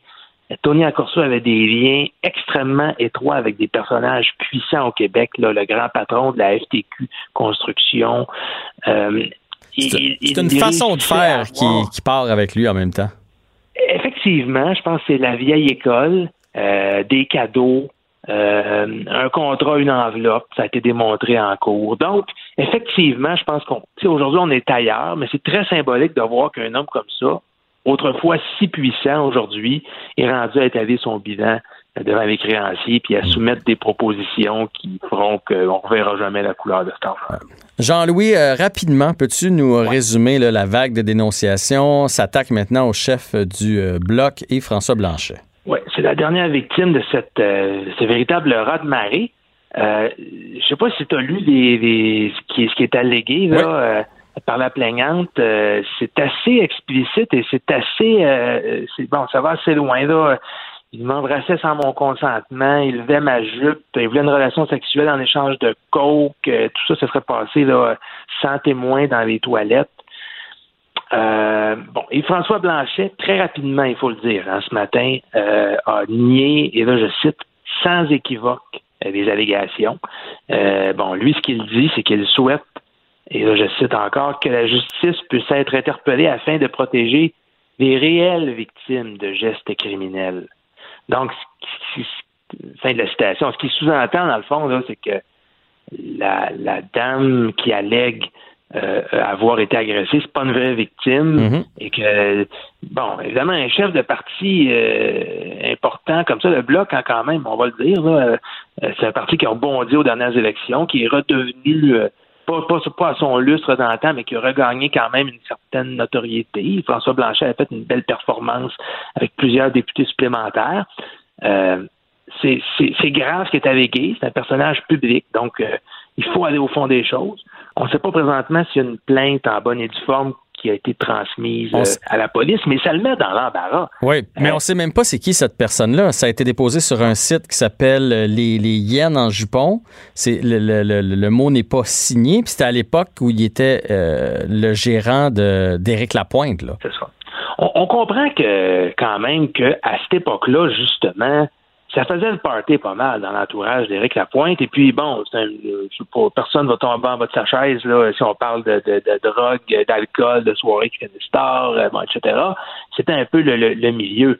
Mais je vois mal comment. Puis, même si tu as raison de le souligner, là, euh, la victime alléguée là-dedans euh, reste anonyme, puis c'est un peu ce qui a dérangé beaucoup de personnes dans cette vague de dénonciations-là. Il y en a qui disent oui, il faut dénoncer absolument, euh, même si on, on, reste anonyme. Il y en a d'autres qui disent non, il faut passer par la justice, passer par les voies officielles. Les tribunaux sont là pour ça. Donc, c'est très controversé, mais tout ça pour te dire que Yves-François Blanchet, là, est-ce qu'il aura vraiment la légitimité de se présenter au Parlement comme chef de parti pour continuer? On s'en va peut-être en élection là, dans quelques mois. Ouais, ouais. Ah non, c'est une... Ces allégations-là qui lui planent au-dessus de la tête. Ses adversaires politiques vont le manger tout rond s'il reste en place. C'est très embarrassant pour lui. Très, très, très embarrassant. Puis, euh, écoute, moi, je vais continuer de parler justement de ce sujet-là avec une avocate. Euh, Jean-Louis Fortin, directeur du bureau d'enquête de Québécois. Un grand merci encore euh, aujourd'hui. On se retrouve demain. Toujours un plaisir. Salut. Jean-François Barry. Le seul retour qui vous fait sentir en vacances, même dans le trafic. Cube. Ben oui, la vague de dénonciation sur les euh, médias sociaux, ça a du bon parce qu'on veut pas qu'aucune victime garde ça à l'intérieur. Elles ont le droit ou ils ont, hein, parce qu'il peut y avoir des deux sexes, euh, le, le, droit de se faire entendre, euh, de, de se faire justice. ça pose quand même un peu euh, de problématiques du côté de l'éthique. Euh, c'est pas la vraie voie ou en tout cas la voie qu'on devrait emprunter pour euh, porter une, plainte. Il y a plus de présomption d'innocence. ça, ça fait, ça fait, ça fait descendre des gens, des carrières. ça met des gens sur le, sur la sellette. bref, on va en discuter avec maître Karine Chenvert, qui est avocate associée en litige civil et commercial au cabinet Borden, Ladner et Gervais. Bonjour, Madame Chenvert. Oui, bonjour. Bon, c'est un dossier euh, délicat, on va se le dire. C'est quand même du jamais vu. C'est un nouveau mouvement. Donc, des, moi, ma question que j'ai pour vous d'entrée de jeu, c'est des, des, des, dénonciations comme ça. C'est un, un couteau à double tranchant. Parce que, oui, on veut que les gens dénoncent, mais d'un autre côté, ça pourrait se revirer contre eux éventuellement et pourrait même eux autres se faire poursuivre. Ben exactement, et c'est ce qu'on, c'est la crainte qu'il peut y avoir parce qu'il y a la liberté d'expression, puis on, on comprend les, les, dénonciations, on les voit les dénonciations qui sont faites, mais le pendant de ça, c'est dépendamment de jusqu'où ça va ou dépendamment de ce qui est dit, il peut y avoir une atteinte à la réputation sur la partie qui est visée, et ça pourrait aller jusqu'à des recours en diffamation si on juge que c'est un cas qui, euh, qui prête flanc là. Et ça, c'est passible de quoi, atteinte à la réputation ou diffamation? La, victime, parce que là, ça serait la victime qui se retrouverait accusée pour être, pour être passible de quoi exactement devant les tribunaux? Bien, la, la, partie qui est, qui est visée et qui sent qu'elle a été victime de propos diffamatoires, puis évidemment, c'est pas tous les cas là, qui peuvent mener une responsabilité, mais notamment, elle pourrait demander est-ce qu'il y a une rétractation des propos, est-ce qu'elle pourrait demander est-ce qu'il y a des dommages, euh, est-ce qu'il y a donc une condamnation monétaire pour euh, la valeur euh, des dommages qu'elle prétend avoir subis en raison de cette situation-là diffamatoire est-ce que vous pensez qu'on va en arriver là? Parce qu'au Québec, on n'est pas comme aux États-Unis. Les, aux États-Unis, ils aiment ça se poursuivre entre eux autres. Euh, des fois, j'ai l'impression qu'ils sont contents de trouver quelque chose dans leur croquette euh, parce que ça leur permet de poursuivre euh, McDo. Ici, on est moins comme ça. Est-ce que vous pensez qu'à un moment donné, il y a quelqu'un qui va se fâcher, qui va se décider et qui va revirer ça de côté? C'est extrêmement délicat parce que c'est tellement du cas par cas. Euh, mais, mais, juste de manière générale, pour pouvoir euh, bon gagner dans le cadre d'une poursuite en diffamation, faut prouver bon premièrement que c'est soit un cas où la personne a diffusé des informations fausses ou mmh. qu'elle savait fausses, qu'elle aurait dû savoir fausses, ou que c'est des informations véridiques mais qu'elle les a diffusées sans motif. Mais là, qu'est-ce que c'est sans motif? Est-ce que, est-ce que de, de dire que euh, on veut protéger, qu'on veut dénoncer pour éviter que ça se reproduise, est-ce que c'est des motifs suffisants? Donc, c'est pas, euh, c'est des cas qui peuvent euh, être très particuliers. C'est du cas par cas. Puis, en ce moment, du moins, on n'a pas vu devant les tribunaux de, de, de voler, de, d'envoler de recours qui sont déposés. Je sais pas effectivement si on en avoir pas, pas certaine. Effectivement, c'est différent aux États-Unis versus au Québec, la façon dont on aborde les choses. Est-ce qu'il pourrait y avoir d'autres poursuites? Par exemple, mettons les sites, comme là, ça a été dit sur un site qui s'appelle les, les Yens. Est-ce que les sites pourraient, eux, être un jour poursuivis? C'est pas impossible. Tout dépend aussi, c'est quoi le niveau de responsabilité qu'elles ont dans le cadre de la diffusion de tes informations. Mais oui, je pourrais voir une possibilité.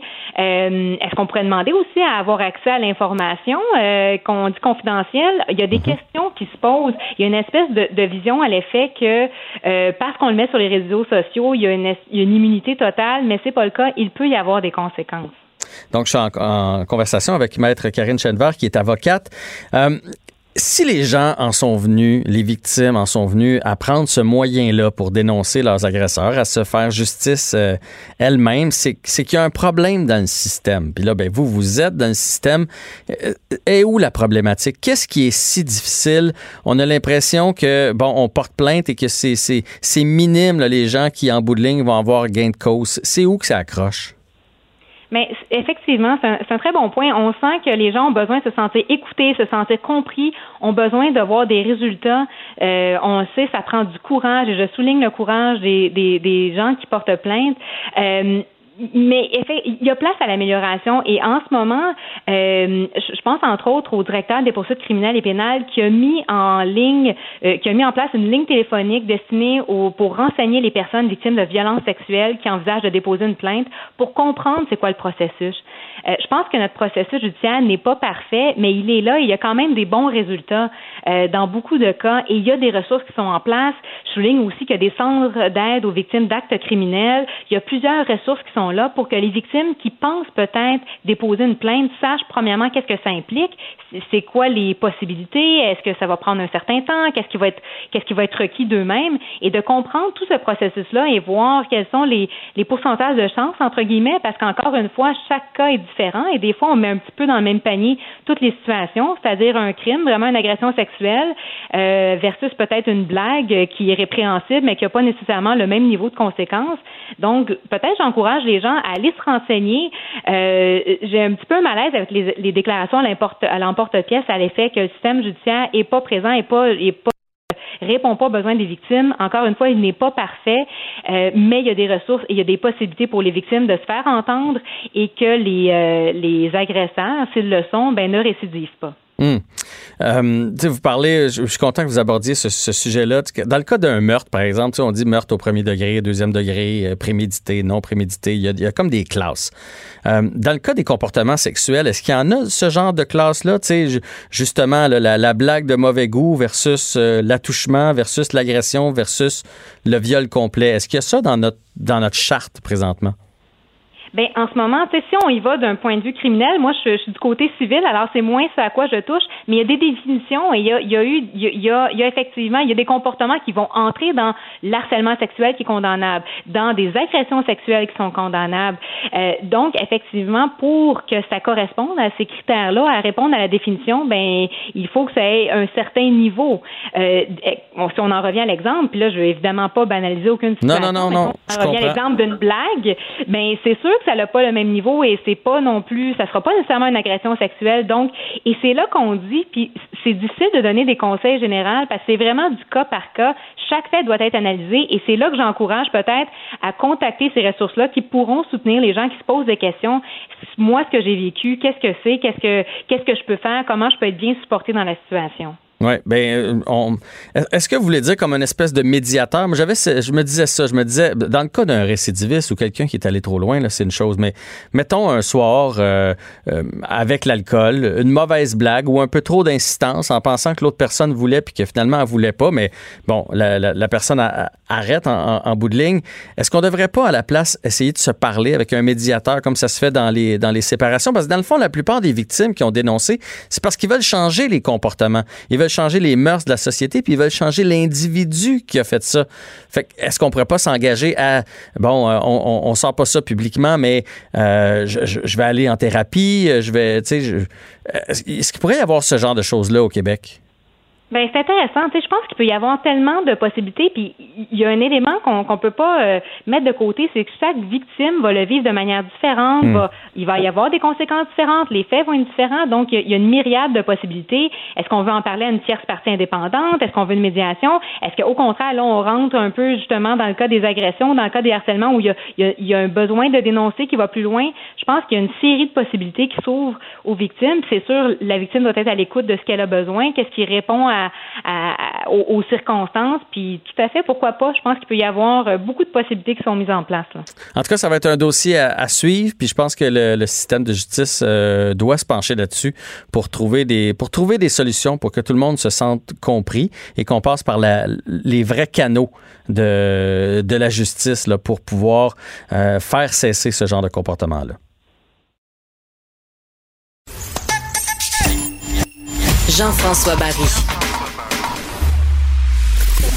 Entendez aujourd'hui les sujets de demain. Cube Radio. Le, commentaire de François Lambert, un dragon pas comme les autres.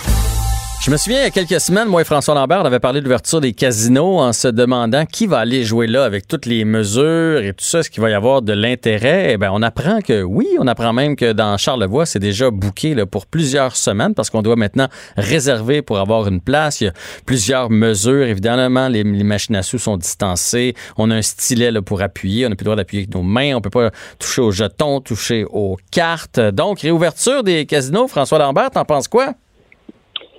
Jean-François, Caroline, ça me décourage. C'est soit que la nature humaine me décourage à l'occasion, c'est soit que le gouvernement me décourage. Euh, moi, j'aime ça aller au casino à l'occasion, puis j'y vais à Charlevoix une fois par année parce que je suis dans un, un- pas dans une organisation, mais il y a une organisation qui existe pour qui s'appelle Triomphe. Et on fait des tours de taux aux enfants pour leur persévérance scolaire. On se ramasse, a une fois par année à Charlevoix.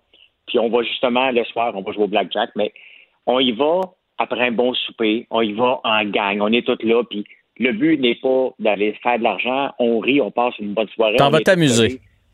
On s'en va s'amuser. Et là, qui va là pour s'enrichir? Ils vont travailler. Tu sais, Jean-François, là, faut que tu portes un masque, euh, faut que tu prennes un rendez-vous, euh, tu ne peux pas rien toucher, euh, te lever puis crier parce que tu viens de gagner trois piastres, euh, comme si tu venais de gagner 8 millions, euh, peut pas se faire parce que tu vas positionner partout. Euh, Pas de bar, pas de resto? Pas de bar, pas de resto, pas de bière, pas de vin. Euh, il est où le fun? Qui? Qui? Honnêtement, je me pose sérieuse la question. Ben, on le sait qui va là. OK? La réalité, c'est que euh, c'est des aînés qui vont là. Je fais attention avec les aînés. Hein? Hier, j'ai entendu aux nouvelles, ils ont dit que des aînés de 55 ans et plus, j'en ai 53. T'es proche, t'es proche. je fais techniquement partie des aînés. Je capote en pensant qu'à 55 ans, on dit aîné, là, mais. Euh, Mais dans le cas de voilà. dans le cas de Charlevoix, j'ai l'impression, bien honnêtement, qu'il y a peut-être un peu plus de touristes. C'est pas, je dis pas que c'est pas- il y a pas de joueurs, mais mon impression c'est que là les gens bon disent bon, on a réservé, on s'en va dans la région de Charlevoix, qu'est-ce qu'on pourrait bien faire? Puis là, ils planifient leurs vacances, Euh, on va aller visiter telle affaire, on va aller manger dans tel resto, puis hey, on va-tu une soirée au casino? Puis là, ils réservent leur place au casino. Alors que j'ai bien hâte de voir ce qui va se passer avec celui de Montréal, parce que présentement, il n'y a pas grand monde qui a envie de venir visiter Montréal. Les gens des régions partent pas pour s'en venir à Montréal. C'est pas très trendy. Il n'y a pas de touristes extérieurs qui vont venir dépenser à notre euh, table de blackjack. Donc, ça va être les gens de Montréal qui vont jouer au casino de Montréal. Fait que ça, on fait virer l'argent en- entre nous autres. là. Ben, tu sais, oui, puis le problème, c'est que euh, c'est un problème mondial. hein. Si tu regardes la, la- la place la, la- qui a le plus de joueurs, c'est à Macao. En Chine, c'est là que euh, le plus de casinos, c'est là que les gens dépensent le plus. Après ça, c'est Las Vegas. Montréal est, dans, est, pas dans les premiers. C'est que les casinos euh, qui, où les gens dépensent le plus, il y en a moins pour leur argent, c'est en Australie, bizarrement. Mais qui va venir à Montréal? Parce que mais avant, là, les casinos, on allait à Vegas. Même au tout début de Montréal, on s'habillait, c'était une soirée. Là, c'est même plus une soirée. On l'organise. Tu vas aller jouer à 8 heures sur la table Y. Euh, qui va aller là? Les Asiatiques, qui s'appauvrissent à vue d'œil en allant là. C'est connu. Les personnes âgées Euh, c'est connu. Donc, est-ce que le gouvernement devait vraiment réouvrir les casinos? La réalité, parce que dans, les journaux la semaine passée, la présidente de l'Auto-Québec, euh, on perd, on, fait moins d'argent et de, beaucoup. Hein? Et euh, l'Auto-Québec, c'est une vache à lait. Et on, veut, on a besoin, bien entendu, d'aller chercher les taxes. Donc, on est pressé de revendre la loterie. Tu sais, quand est-ce que tu as vu une pub de l'Automax? Avant, avant la COVID, on envoyait constamment, ça valait 70 millions. Puis on était après, on n'en voit plus. De, Là, il n'y en a plus, non. on se tient tranquille. ben, la seule pub que j'ai vue, c'est Mini, Mini Loto, euh, dernièrement, parce qu'ils ont mis des comics. Donc, ont mis des petits comics sur les Mini Loto qui vaut 50 cents, toujours le même prix. Mais, tu sais, la réalité, c'est qu'on a besoin d'argent, mais on va aller l'arracher des mauvaises personnes. C'est ça qui est. La, réalité, là, c'est qu'on rouvre ça pour faire de pour l'argent. Le tourisme des casinos, on a rêvé, on a manqué le bateau parce qu'on n'a pas été assez extravagant. On n'a jamais eu de tourisme international qui était on, misait là-dessus au début. Et là, en ce moment, aller réouvrir ça dans des conditions comme ça, euh, pour moi, le fond n'est pas là. Vous ne me verrez pas là, Je ne prendrai pas un rendez-vous parce que moi, quand j'allais au casino, qui est une fois par quatre ans, là, c'est un coup de tête après avoir mangé au restaurant. Hey, on va-tu au casino? Tu as dépassé ton 20$, puis tu t'en vas à la maison. Oui, oui. Puis, il y a une question de feeling au casino. Effectivement, tu sais, si on cédule une table, on dirait que c'est plate. Moi, quand j'y vais, là, puis euh, moi, j'y vais peut-être une fois par année avec des amis. Là, moi, ça me change les idées. Puis euh, je me promène, puis la monnaie, tu fais, tu, spots les tables, puis là, tu fais, ah ben, je pense que c'est ma table de roulette. C'est là que je vais être chanceux. Tu sais, il y a quelque chose de, de, non tangible puis qui fait partie du plaisir. Euh, si tu te... Ben oui, parce que, tu sais, moi, quand j'y vais, c'est justement, je joue au blackjack. Et je choisis la table où les gens savent jouer au blackjack. Parce qu'il n'y a rien de plus frustrant quand tu joues au blackjack de jouer avec des gens qui connaissent pas les règles de base. Et c'est juste choquant. Donc, je regarde les tables, je marche, puis je regarde, je, OK, autres savent jouer. J'essaie de trouver la place où ça va me tenter de passer une soirée entre deux individus. Là, ça se peut que tu te ramasses comme dans un avion entre deux individus que tu connais pas. Tu n'as pas le goût de passer de la soirée avec eux autres. Ils savent pas jouer. Euh, bref, toute la partie fun n'est pas là. Donc, c'est rendu une obligation d'aller au casino. Celui le Charlevoix, j'y étais plusieurs fois. L'hiver, c'est vrai qu'il y a des touristes en skidoo qui arrêtent au, au Fairmont puis qui vont euh, qui en profitent pour aller une soirée euh, au, casino. C'est ce qu'on faisait notre gang de chum quand on, quand on y allait. Donc, ça faisait un événement supplémentaire. On n'allait pas pour ça mais on en profitait pour dépenser de l'argent dans ce coin-là aussi. Mhm. ouais. Mais j'imagine qu'ils le font aussi parce que moi, j'ai des amis, euh, j'ai un couple d'amis, entre autres, ils travaillent tous les deux là, ils se sont rencontrés là, fait qu'ils travaillent tous les deux là. Euh, j'ai pensé à eux autres d'ailleurs quand j'ai vu les, les, vagues de, de coupure. Fait que euh, l'Auto-Québec doit se dire que s'ils veulent pas mettre tout le monde à pied, à un moment donné, ça prend des revenus parce qu'ils peuvent pas, parce qu'ils ont quand même payé à rien faire pendant quatre mois là, pour la plupart. Je sais qu'il y en a qui ont travaillé en ligne là, puis tout ça. Là, je veux pas dire qu'ils étaient tout à rien faire, mais il y en a beaucoup qui, qui étaient qui, qui recevaient leur plein salaire très chanceux, ils recevaient leur plein salaire assis à la maison. Fait qu'à un moment donné, soit on coupe, soit on essaie de rouvrir. ils n'ont pas le choix. C'est sûr. C'est sûr qu'ils ont un rôle social. Euh, mais dans les conditions actuelles, la partie plaisir, la partie spontanéité, euh, moi, je trouve que ça n'a aucun bon sens de prendre un rendez-vous pour aller jouer au blackjack, Jean-François. Ah, Pour moi, déjà, partant, on arrête tout ça la minute qu'on est obligé de prendre un rendez-vous. Je me sédulerai pas mercredi matin à 9 h le matin Qu'est-ce que tu fais? Ben là, je m'en vais, euh, m'en vais, m'en vais jouer au casino, là. ça marche pas. c'est vrai qu'on pense toujours au soir, mais c'est vrai qu'il y a le matin aussi. Qu'est-ce que tu as, vendredi matin? À 10h30, je suis au casino. c'est un peu bizarre. je voulais bien y aller à soir après le restaurant, mais c'est plein. Fait que je voulais. Tu sais, tu vois que ça. C'est machinal. Et il faut vraiment y faut vraiment que tu y ailles. Donc, les gens qui vont y aller euh, à Montréal, euh, ils vont y aller parce qu'ils sont addicts, sont accros, euh, probablement, la réalité, là, Ils vont aller jouer la PCU. Il y en a qui vont le faire, malheureusement. C'est connu.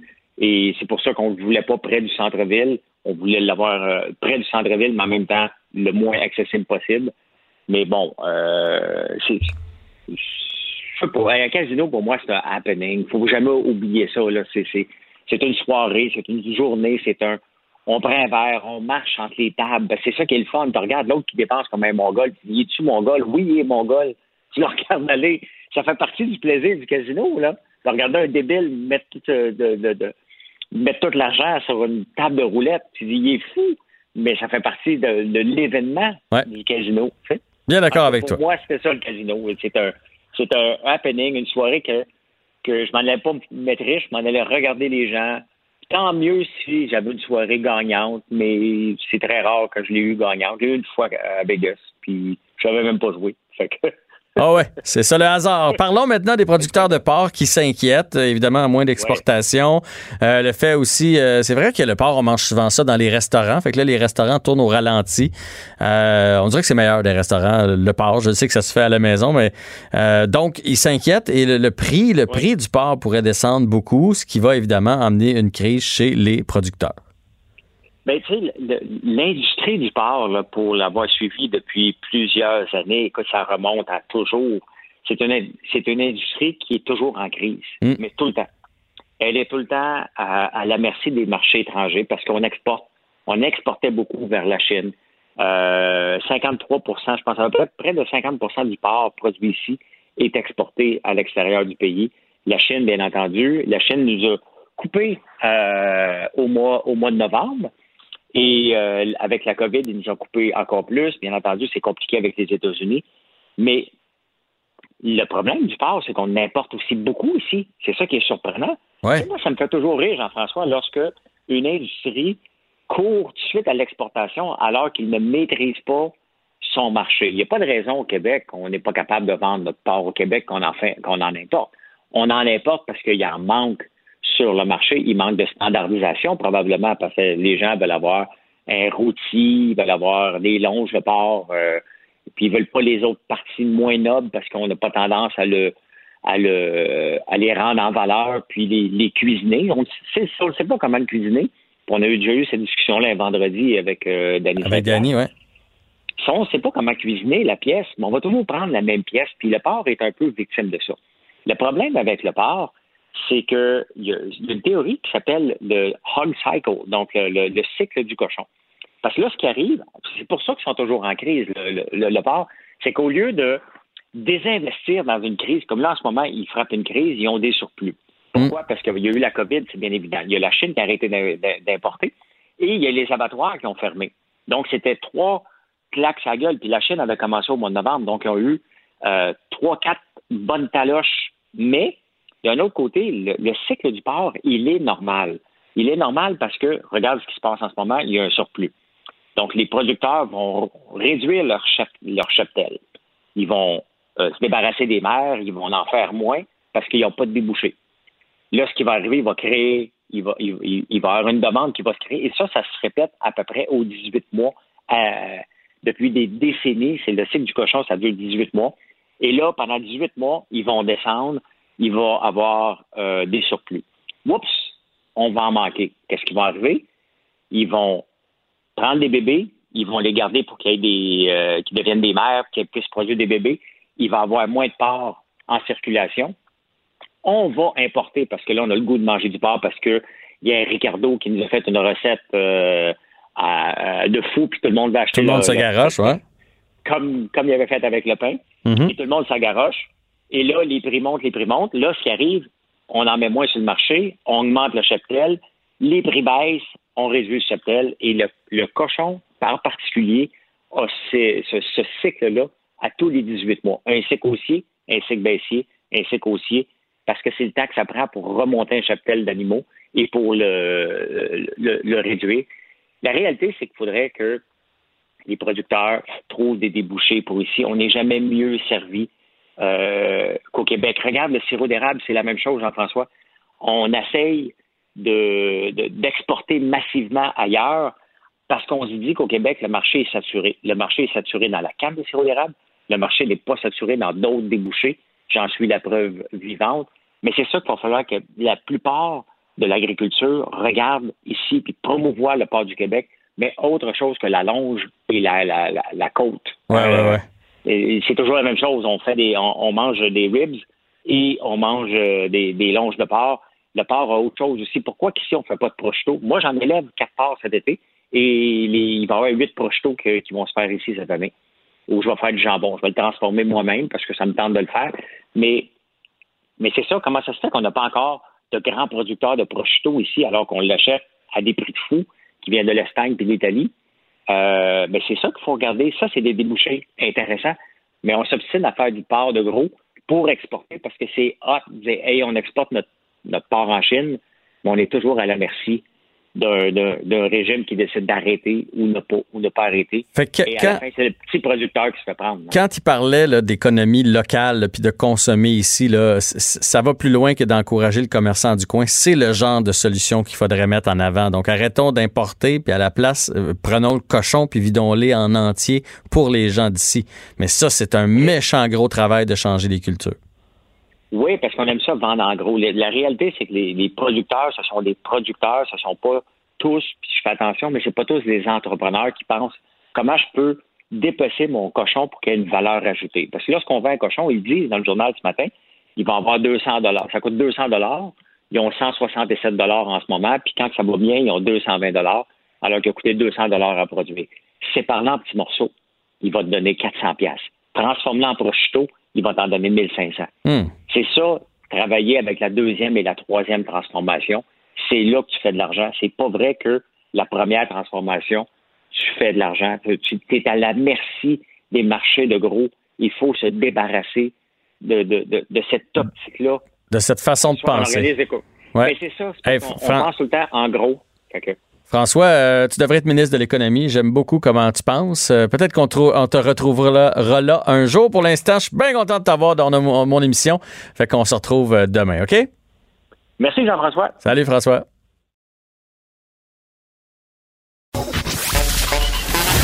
Jean-François Barry. Le seul retour qui vous fait sentir en vacances, Même dans le trafic. Cube Radio. Le, commentaire de Alex Dufresne, une femme de théâtre pas comme les autres. Alex Dufresne, la discussion a déjà commencé en studio. Comment vas-tu? Ça va bien, toi? Oui, ça va très, très bien. Tu voulais revenir sur cette vague de dénonciation, dénonciation sur le web. Puis là, on parle beaucoup de dénonciation chez des personnalités connues, mais Jury Pop nous apprenait encore une fois aujourd'hui dans les, euh, dans les manchettes qui sont débordées. Là. Fait qu'il y a des gens aussi non connus là, qui se dénoncent entre eux autres. Il y a beaucoup de plaintes, beaucoup de gens à qui ça donne le goût de dénoncer. T'en es où, toi, là-dedans? Complètement. Ben moi, c'est sûr que je viens du milieu du théâtre. hein. Je suis metteuse en scène, fait que euh, je fais partie, puis je suis aussi militante féministe dans les groupes de théâtre. On a un groupe de soutien qui existe justement là, aux personnes de la communauté culturelle qui ont vécu des agressions. Je suis sur d'autres groupes aussi. Euh, c'est vraiment, vraiment troublant. Ça a été très, très dur de lire ça les derniers jours. Tu vois des noms de gens avec qui tu travailles, tu vois des noms de gens que tu as déjà engagés, tu vois des noms de gens avec qui tu as fait la fête, tu vois. Fait que. Tu sais, en une semaine, j'ai vu plus de 2000 témoignages. là. En une semaine. J'arrivais pas, je scrollais, puis j'arrivais pas en scrollant, sans les lire, j'arrivais pas à me rendre au bout du groupe. C'est beaucoup. C'est troublant. C'est troublant, c'est beaucoup de gens. On se sent impuissante, on a envie de dénoncer, tu peux pas le faire à la place de l'autre personne. Toutes les agressions ont pas le même degré de gravité non plus, mais toutes affectent euh, évidemment les victimes. Puis euh, oui, tu parles du fait qu'il y a des gens connus, il y a des vedettes, puis tout ça, puis il y a, comme on appelle nous dans le milieu les moldus, c'est-à-dire des gens qui sont pas connus mais qui aussi euh, ont, ont causé du tort à ces femmes-là. Puis on se demande, en fait, la question de la dénonciation euh, sur les réseaux sociaux, ça, ça joue beaucoup en fait sur la réputation des gens. Et c'est ça que les gens ont besoin de faire tomber en fait. Et c'est pour ça qu'ils utilisent ça. Ils se font justice aux autres mêmes. Ils En font, quelque sorte. Tu vas perdre. Tu toi aussi, tu vas perdre. En quelque sorte. ça. Sauf que si c'est ton prof de gym qui t'a agressé, ça va peut-être faire effet, mais à, à une moins euh, grande échelle. C'est pas comme Ben, de c'est encore drôle parce que si ça se sait, il va perdre son Exact, gym, il va perdre, sa, il va perdre sa, son- sa place, peut-être même sa famille. Bon, ça a des conséquences très graves, mais les gestes aussi ont des conséquences très graves. Puis, Mm-hmm. Je veux juste qu'on parte d'un principe, OK? Je conviens absolument qu'on doit respecter les principes de l'état de droit puis de la présomption d'innocence. OK? Ouais. C'est pas le Far West, on peut pas se faire justice soi-même, mais il faut quand même remarquer que s'il y a un besoin si criant de ces femmes-là et de ces hommes-là, parce qu'il y a des hommes aussi qui sont victimes d'agressions sexuelles, de nommer sur les réseaux sociaux, c'est parce qu'en quelque part, on sent que le système de justice euh, est pas est pas euh, construit pour que ça se passe facilement pour ces gens-là de dénoncer. Il y a des gens, je connais une, une fille qui a témoigné, elle dit ça fait neuf mois que j'attends le téléphone qui va me dire si mon agresseur va être condamné ou pas.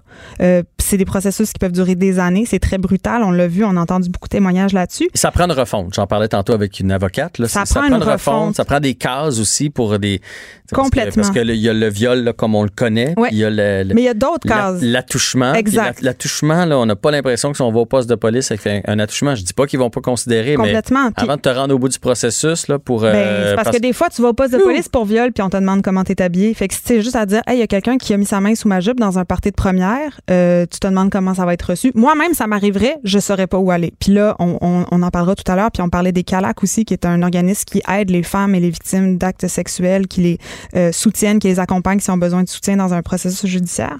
Mais je voudrais juste faire euh, un petit retour en chiffres. Je, vous le dis, là, c'est c'est assez dur d'entendre ça, mais je pense que pour avoir une conversation, il faut savoir de quoi on parle. Puis j'aimerais juste rappeler trois affaires. Je t'écoute. Une femme sur trois a été victime d'au moins une agression sexuelle dans sa vie. Une sur trois. Ça fait beaucoup de gens que tu connais. Là. Ça fait Ouais. beaucoup de gens que je connais. Mhm. Un homme sur six sera victime d'agression sexuelle une fois dans sa vie. Et 82 des victimes d'agression sexuelle sont des femmes. Et 9 fois sur 10, que ce soit un homme ou une femme qui a été agressé, c'est un homme qui est un agresseur sexuel. Mhm. Ce qu'ils disent, c'est qu'une agression sexuelle sur 10 est signalée au service policier. Puis une, une, euh, Statistique Canada a fait une enquête en 2004 puis disait qu'une sur 10, c'est la pointe de l'iceberg et que les données des policiers par rapport aux déclarations, euh, par rapport aux agressions sexuelles, c'était pas du tout euh, euh, réaliste là, par rapport à ce qui se passait dans la réalité. Et on parlait aussi de la difficulté, en fait, de, dénoncer parce qu'on a peur de pas se faire croire et que des gens pourraient diffamer et faire de fausses déclarations. Mais il y a juste entre 2 et 4% des plaintes qui sont fausses. Et c'est la même proportion que pour l'ensemble des crimes. Donc, il n'y a pas plus de gens qui vont faire semblant de s'être fait agresser sexuellement que pour le reste euh, des crimes. Là. Donc, il faut quand même tenir compte de tout ça dans la discussion, c'est-à-dire que euh, c'est rarement des cas isolés. Et c'est pour ça aussi, je pense que ce mouvement social-là, il est important. Il est, imp- on est, c'est important qu'on l'entende qu'il soit visible et entendu. Et ça va passer par les réseaux sociaux comme MeToo. Et là, la, En fait, ça va passer, ça va passer par le changement, le changement de mœurs. Le- ça va passer par tellement d'affaires. Un changement de mœurs à la base. C'est ça que ça prend parce un que changement de société, un changement judiciaire. Mais tu sais qu'après MeToo, il y a eu 15 de plus de gens qui sont allés euh, au tribunal. Mhm. Donc, il y a 15 de plus de gens qui ont eu assez confiance, qui se sont sentis assez soutenus pour justement aller en cours puis dénoncer là, par la voie juridique. je comprends, mais moi, j'espère que ça va faire l'effet inverse. Dans le sens que Évidemment. un jour, il n'y en aura plus de ça. Parce Évidemment. tu sais, euh, mon Dieu, je- je- il y a probablement là, dans des gens qu'on connaît qui ont fait ce genre de truc-là. Tu sais, je te donne une nia- euh, Je vais te dire une niaiserie. Moi, j'ai pas l'impression d'avoir été victime d'agression sexuelle. Ouais. Mais si on parle d'attouchement, moi, mettons, quand j'animais à la guerre des clans, là, Ouais. des petites madames qui prenaient des photos avec moi, Ouais. et puis qui, qui, avaient la main la faufoune, là, pour- ben, il y en Si avait. tu avais été une femme, puis lui, ça avait été un, ça avait été un monsieur, Ben, ça aurait fait, été inacceptable. À la limite, je pourrais présentement dire j'ai été agressé sexuellement. Fait que, sais, ça, ça se fait pas. Puis là, est où la ligne de, tu sais, je vais-tu dénoncer ça? Non, là, ça m'empêche pas de dormir la nuit, mais, mais, mais si, on, si on prend ça, ça veut dire que moi, je dirais quasiment que 100% de la population a déjà été euh, Ben, victime ben, d'un c'est pour ça, je te dis, une sur trois, puis un sur six, c'est énorme. Puis je pense qu'on peut tous dire qu'on a tous déjà vécu ça. Je, je Ben, barrais mon vélo devant la radio, il y a un itinérant qui est venu, il est venu me demander est-ce que je peux te prendre dans mes bras? Puis j'ai failli dire tu sais quoi? C'est la façon la plus respectueuse qu'on m'a demandé ça depuis très longtemps dans un bar. Les gens ils le demandent pas d'habitude. Ouais. Fait que tu sais, on l'a tous vécu d'une façon ou d'une autre. Mais il faut changer ça. Il faut changer ça à la Puis, base. Il faut pas avoir peur de le dire, même à son chum de gars. Mettons, t'es dans un bar. ou- Exactement. Fait que non, non, là, ça, Je ça pense se fait que- pas ce que t'as fait, là. Puis, puis on va revenir là-dessus. J'aimerais ça faire une chronique avec toi sur comment être un bon allié. Parce que là, ce qu'on entend beaucoup, c'est les problèmes. Qu'est-ce qui va pas? La masculinité toxique, la culture du viol. Clairement, on est là-dedans, puis tout le monde en souffre, les hommes comme les femmes. Puis j'ai l'impression que euh, on a exposé le problème beaucoup. Puis là, j'aimerais ça éventuellement qu'on parle de solutions. Parce que quand on dit que 90 des agressions sexuelles sont pas dénoncées, c'est qu'il y a beaucoup, beaucoup de gens qui restent dans le silence.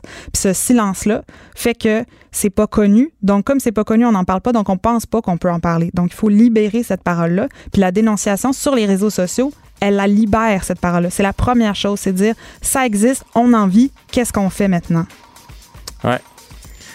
C'est, euh, mais on va dire, on met le pied dans quelque chose de vraiment gros. C'est énorme, c'est énorme, c'est énorme. Tout, j'ai l'impression que tout mon milieu est impliqué là-dedans en ce moment.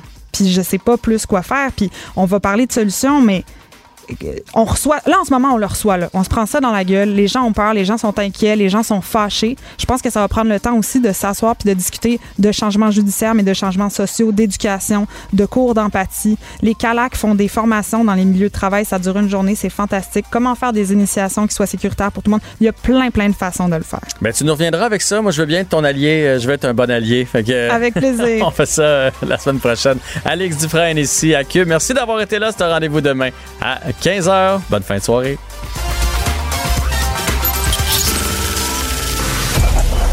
Cette émission est maintenant disponible en podcast. Rendez-vous dans la section balado de l'application ou du site cube.radio pour une écoute sur mesure en tout temps. Cube Radio, autrement dit. Et maintenant, autrement écouté.